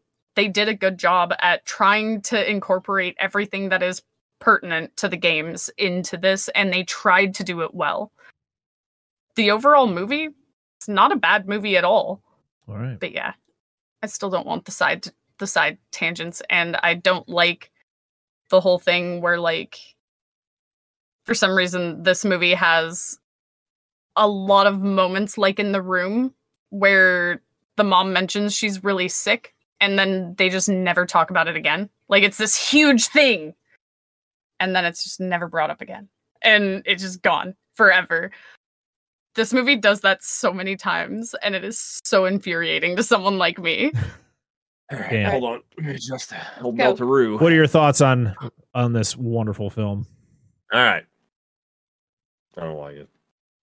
okay. okay. okay so let's let's add some more context i legitimately did not enjoy this film and i think if i probably watched it again i'd probably like it more knowing but i did go in with low expectations i did not expect this to be the be all end all i win with most adaptations of anything i don't i don't have much faith in stuff like that because that's usually never handled well in my opinion but first with the good i do like uh the lady who plays Claire, uh, I didn't mind Jill. I didn't mind the dude who did Irons, and then the dude who did Birkin. I think they did a fine job.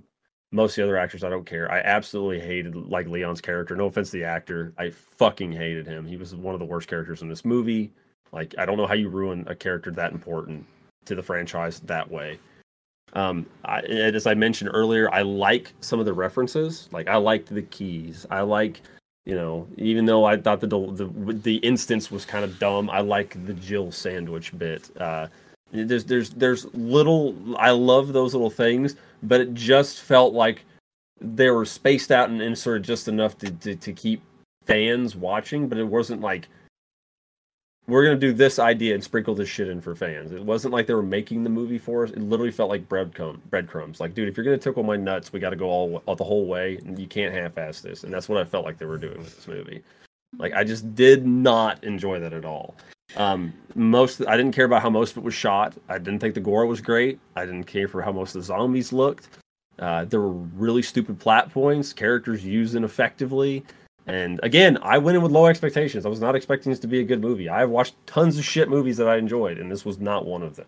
I'd rather watch fucking Living Dead at Manchester Morgue the, for the fucking the scene where the woman gets her boob popped off. I mean, I don't fuck, you guys that uh, that's good. Just even I'd almost watch Hell of the Living Dead.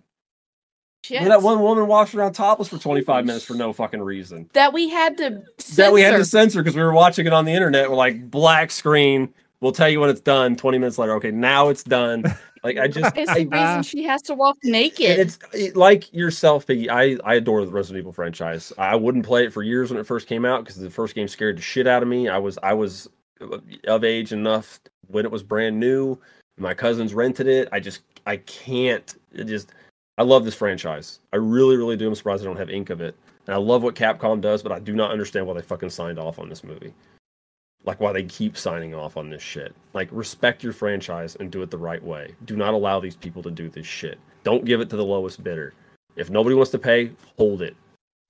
But it just it's not a movie for me. And if you like it, awesome. All the power to you. I can see why there's certain references in it you would like. And it just I don't know. It's not even about the characters looking the way they do. There's some of them were fine. It's just the movie as a whole I didn't care for. There were too many irons in the fire and and none, none of them made it to completion in my mind. Hmm. Angela. well, how But, oh, the background music in some of the scenes was good. Not the oh. actual music, but some of the actual background music felt Resident Evil-ish. how do you follow up it after that? I don't know. Like, Just, I, I tried to be legitimately. I just don't want to be the angry guy. I made valid points as to why I didn't enjoy. It's the been a while since we've had an episode like this. You know, sometimes sometimes it feels good to to bring out some of the frustrations when it comes to certain movies. get it all out. And people are like, "Don't talk about movies you don't like." It's like, why? It's fun. I pointed out I things I liked about no, it. no, I'm I'm not me. I'm just saying other people. I've I talked about plenty of movies on this show that we that none of us liked or a couple of us didn't like. I don't know. It whatever. Hmm.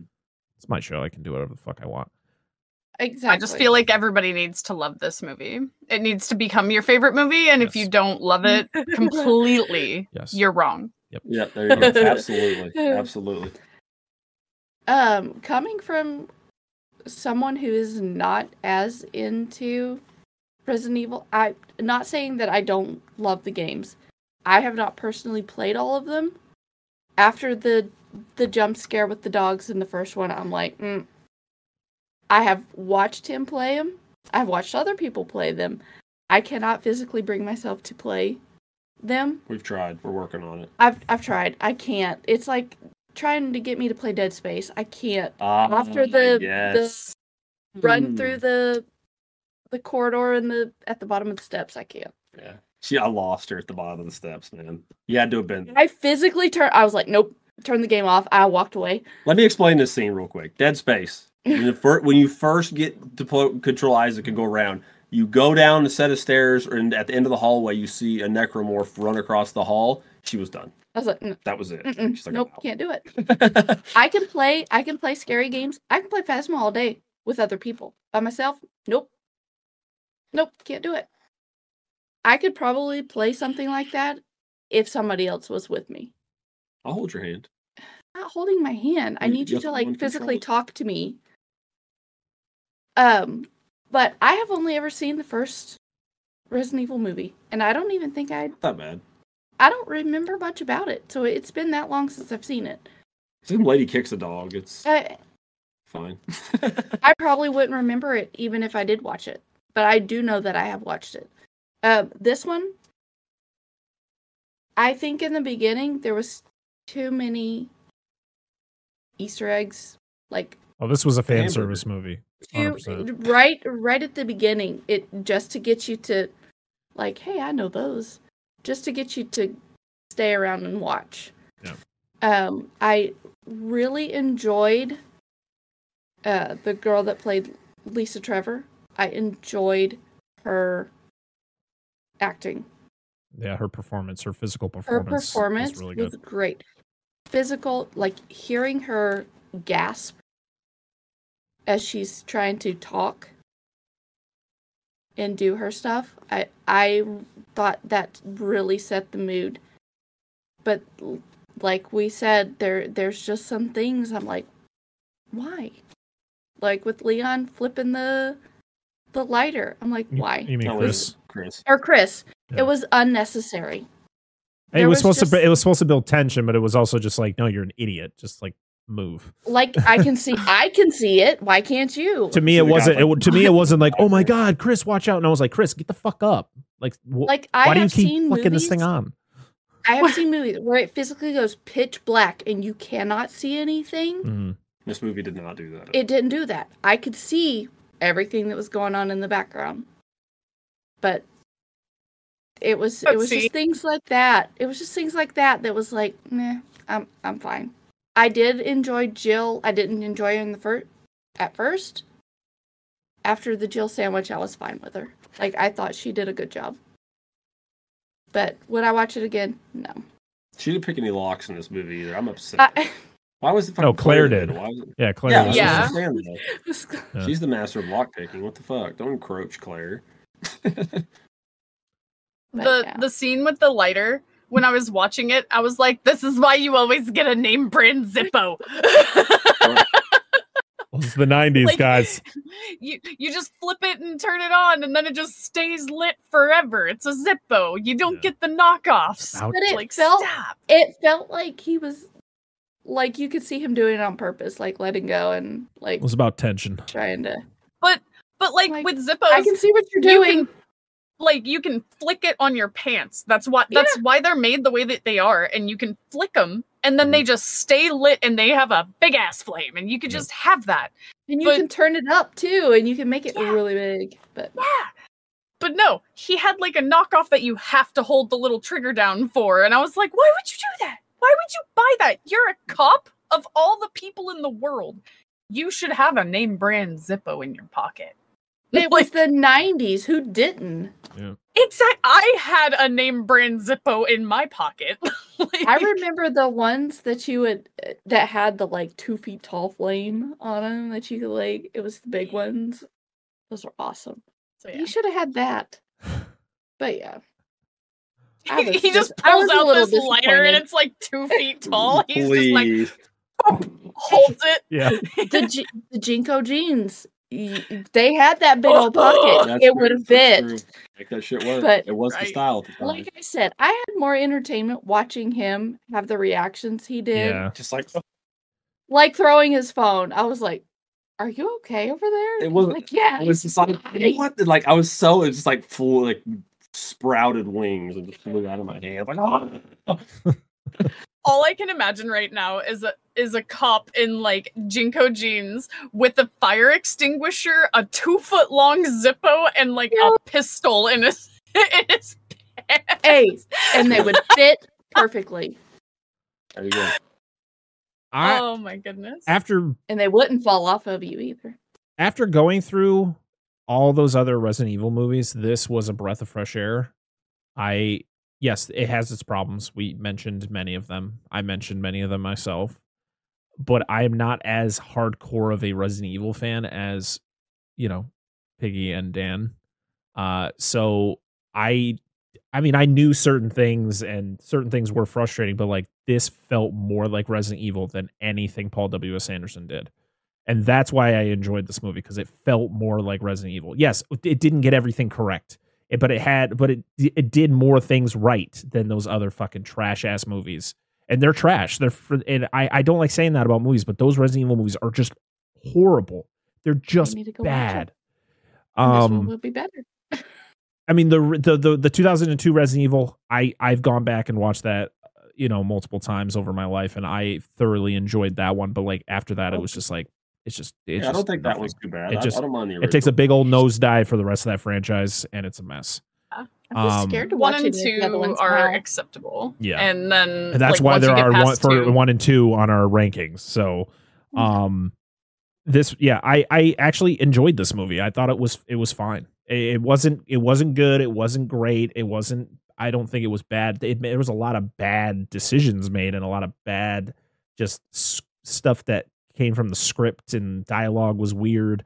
But this felt like Resident Evil to me more than anything else, especially somebody who has gone through the the the other Resident Evil, you know, stuff, the show, the other movies. This was Resident Evil to me, and that's what I enjoyed about it. Is it good? No. Is it ex- is it is it fine? Sure. Uh, well, I, but I'm I'm kind of in the same the same boat as Angela. Am I ever going to watch this again? Probably not. Absolutely not. No. I watched it three times for this just to make sure that like I didn't miss anything. I wasn't doing anything wrong because like I get distracted during movies, especially movies that I'm not super interested in watching. And Resident Evil, all of them fall under that for me. Mm. I will just naturally go and distract myself with like a bajillion different things. And Hey. so I watched it all three times with other people to make sure that like I wasn't just getting distracted. And still, like three times was too many.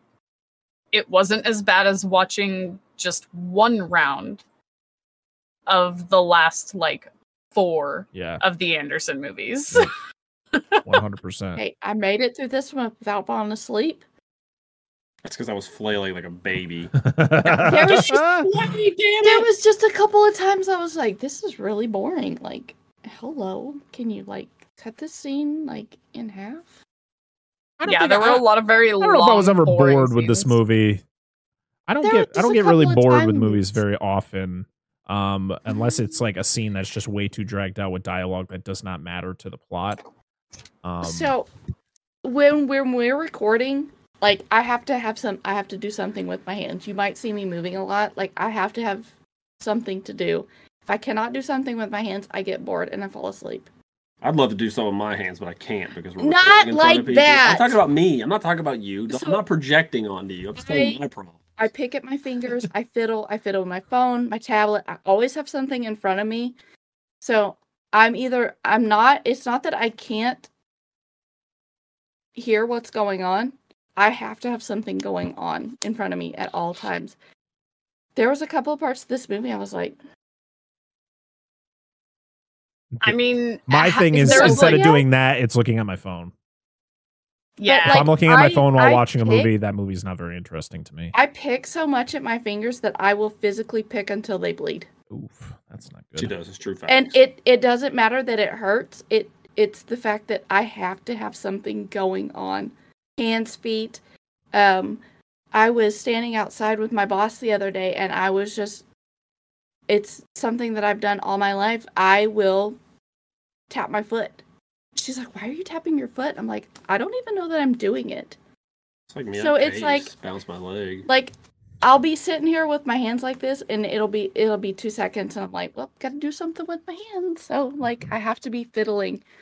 So if a movie does not catch my attention like constantly, I'm just like, okay, let's do something. Body's like, brain is Yeah. going into overdrive.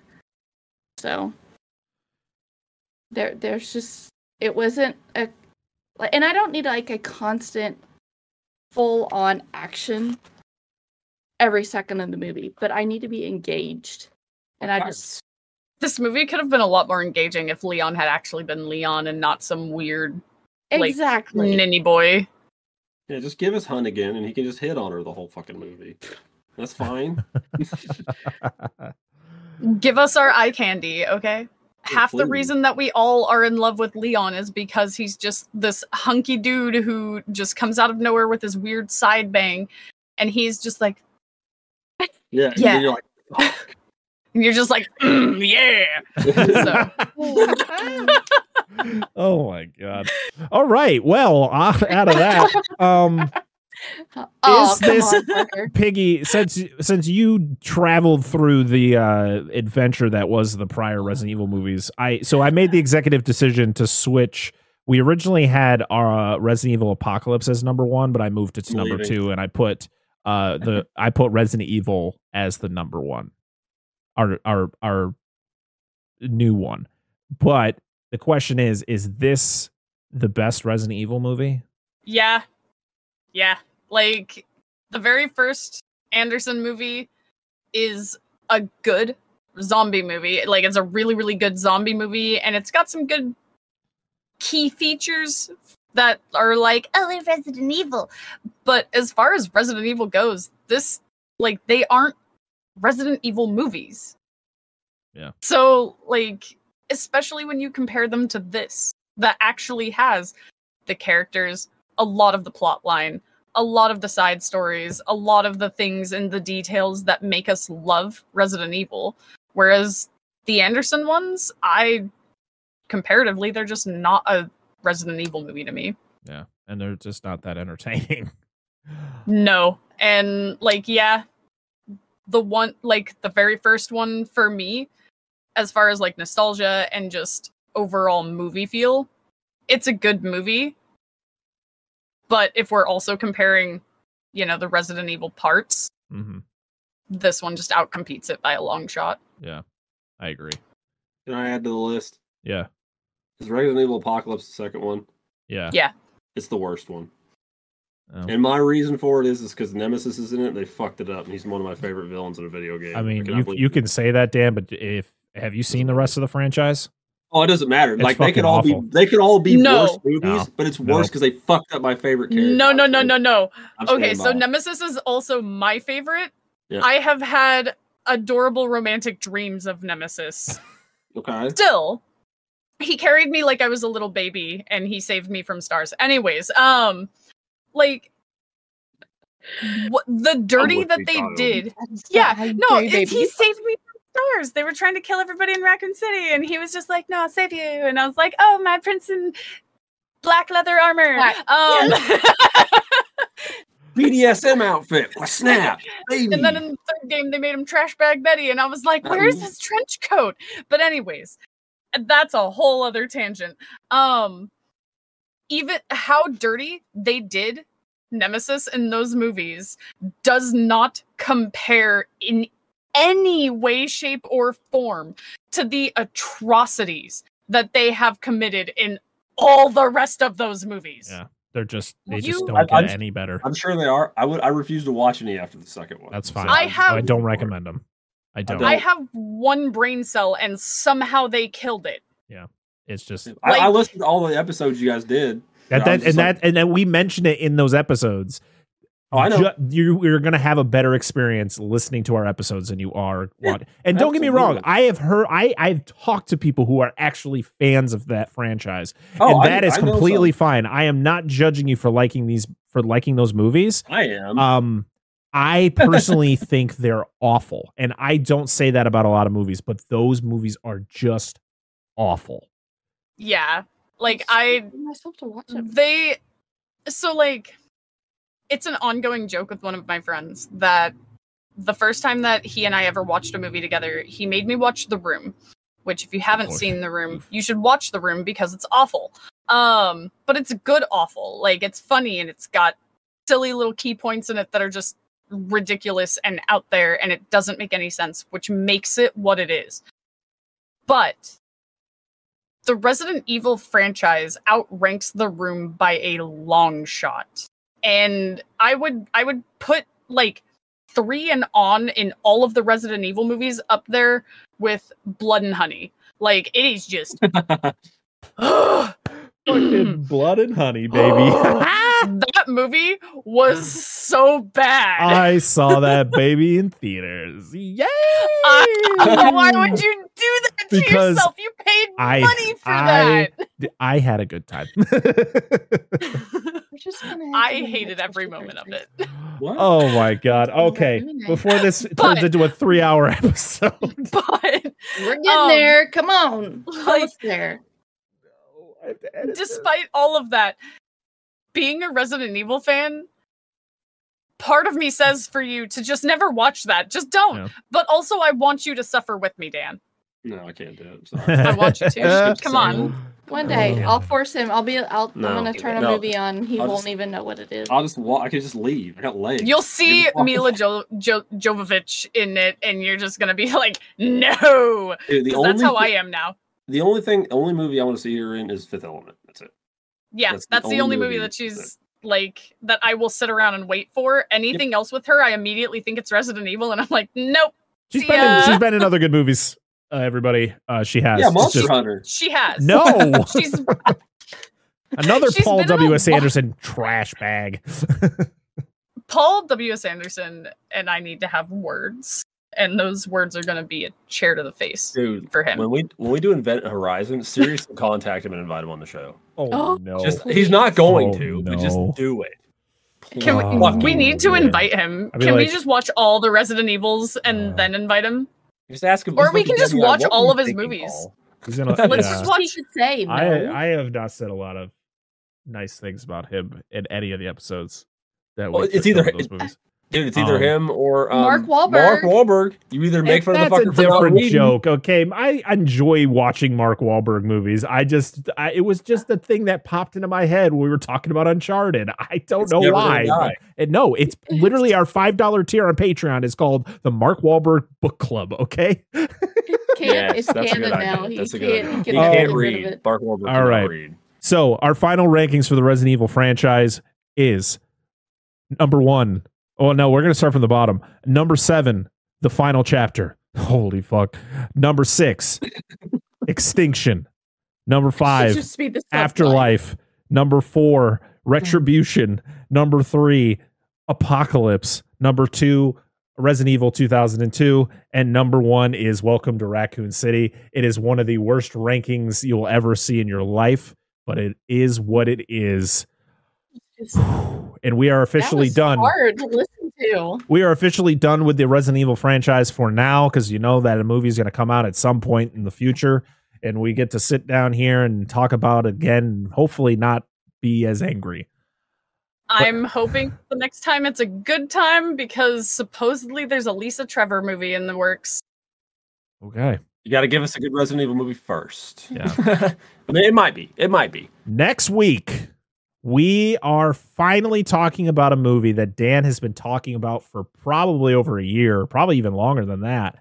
We are talking Yeah. about 1998's Deep Rising, starring the late great Treat Williams, who just passed away.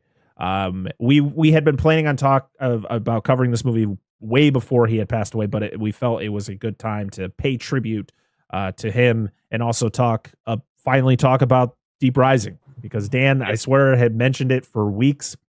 it's like every week, Weeks.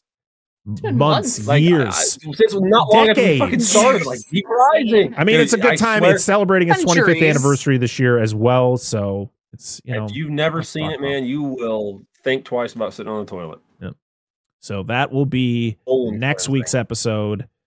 And uh, also, I want to announce what our next franchise is going to be. I don't know when we're going to be starting it because we have a lot of things planned for September and October when it comes to stuff. Uh, but Dustin from the Flicks and Friends podcast is our was our first five dollar tier patron. Uh, and so I sa- asked him, I said, since you're the first one, I'm going to let you pick what our next franchise is going to be. And boy, there was some funky options he was sending me, but I'm ex- I'm excited about the one that we finally he finally decided on, and we are going to be going through the entire Conjuring universe, starting Yo. with 2013 or what year did that? I don't remember when the first one came out, but starting with The Conjuring. What's the matter, It Dan? came out at some time. It came out at a year. I think it was 2013. I can't. I can't. Some 100% year. remember That. First off, I want to say thank you, Dustin, for being our first five dollar patron, Yeah, thank you. and also thank you for subjecting me to the one kind of horror movie I absolutely hate watching. So thank you. I got a whole franchise of it. Yep. So I don't know when we're going to be starting it, but that is the plan. Is that will be the next franchise we go through. Um, man, he had some doozies that he was sending me though. Man, I'm glad he ended up landing on this. Like I said, I'm I'm curious. You'll have to tell us afterwards. yeah, it'll, yeah, that'll be off uh, off air here. But um, uh, Piggy, what uh, would you like to share? Any links or anywhere that people can find you? What are you doing? Oh my goodness. All I'm really doing is streaming very, very infrequently at this point because work has just eaten up my entire life. I feel that. Between work and school and doing all of that, it has been a rough, rough time for time, Yeah. to be frank. So, but hey, next, not next month, it's a couple months from now. A couple months from now, I start wildfire training. Woo, that's exciting. Yes. Yeah, Yeah, since uh, so- you know, it's a good it's a good time since like your entire country was on fire at one point. Um, yeah. so, Including the road about 20 miles away from me. yeah. We're we're stuck here. Yay! It's not it's not We just it's not just Canada. It's the world. The world is on fire. Yeah, we are facing the we got- apocalypse. We got Literally cloudy 20 skies because of it. 24/7 is just that dog sitting in the burning house, but it is both literally and figuratively. So, Uh, well, it has been a journey to say the least, Piggy, of going through every single live action Resident Evil movie. It was a lot of fun two years ago, and it was a lot of fun tonight. And uh, next time you come on, we're going to talk about another a, mo- a good movie. Uh, since you did come on to talk about Child's Play, and uh, we still have a lot of Chucky movies to talk about. We actually have one that we're going to talk about this year because there is one celebrating a little anniversary. Uh, its title is Bride of Chucky. We're going to be covering that sometime soon. So maybe Piggy will come back to talk more Chucky with us. Um, but uh, Dan and Angela, all their links are down below, as you know. That's how we No, they're work. not. That's how we do it here. and uh, Hey, you can every movie, technically every year, every movie has an anniversary. I'm just throwing that out there. Yeah, but like significant anniversaries, Dan. I'm not talking about like just random like, oh, today's the 33rd anniversary of this. We're gonna cover that. No, fuck you, Dan. That's not what I'm talking about. We've done it before. Well, yeah, but uh, shut up. shut up with you and your point making. Oh man. You can find Dissect That Film on all the social medias, Twitter, Instagram, TikTok, Facebook. We don't I don't post on Facebook anymore, but we're there. Uh if you want to say hello. Uh we are on all the podcast services. I mean you're listening to us right now, so clearly you found us somewhere. But if you and uh if you're watching us on on uh YouTube, hi. Uh make sure to like, comment, and subscribe to the channel. Uh leave us your yeah, leave us your thoughts on what you thought of the episode. Maybe you're just really mad that we bashed a movie you really like. And I'm sorry, but that's just how this show works. Um, still like you. yeah, we still, yeah, we, we you can like it. We we we appreciate you for just listening to the show. Um, and make sure fine. and make sure wherever you listen to us, if you can rate or review the the show, please do because the more ratings that we get on like Spotify, Apple Podcasts, all that stuff, uh, the more people actually listen to the show. So it's cool. We just hit sixteen thousand downloads on the show. Uh, About a couple weeks ago, so that's pretty cool. We're inching towards 20k, which is just fucking mind blowing to think about. Well, the, the last time we talked about a Resident Evil uh, movie, I think we were at like 300 total downloads for the show. Just think about that. We're at Years ago. sixteen thousand. So yeah, that's cool. Um, but yeah, and thank you to all of our patrons uh, who uh, you know who give us a little bit of money to for one get some extra fun stuff and to uh, just supporting the show and helping us uh, continue doing it and you know we're having a good time and this is a long ass episode. I was like oh this shouldn't be more than like an hour 45 baby. Fuck that? You got to edit this We have motherfucker so you got to go You have long. Piggy, We have and you have seven- i this one. know. It's like the godzilla king of Seven monsters movies of episode all over trauma. again. We have seven movies of trauma to rehash. we do we do. He has PTSD from all the movies you've made her watch, and then he has PTSD from all the games he's played, yeah. And then they, yeah, you know. All right, everybody. Until next time, I am Brett Parker. That is Dan and Angela of DNA Gaming, and that is Piggy. This has been the Dissect That Film podcast, episode 114. We'll see you all again next time. Bye bye. Are you okay, Dom?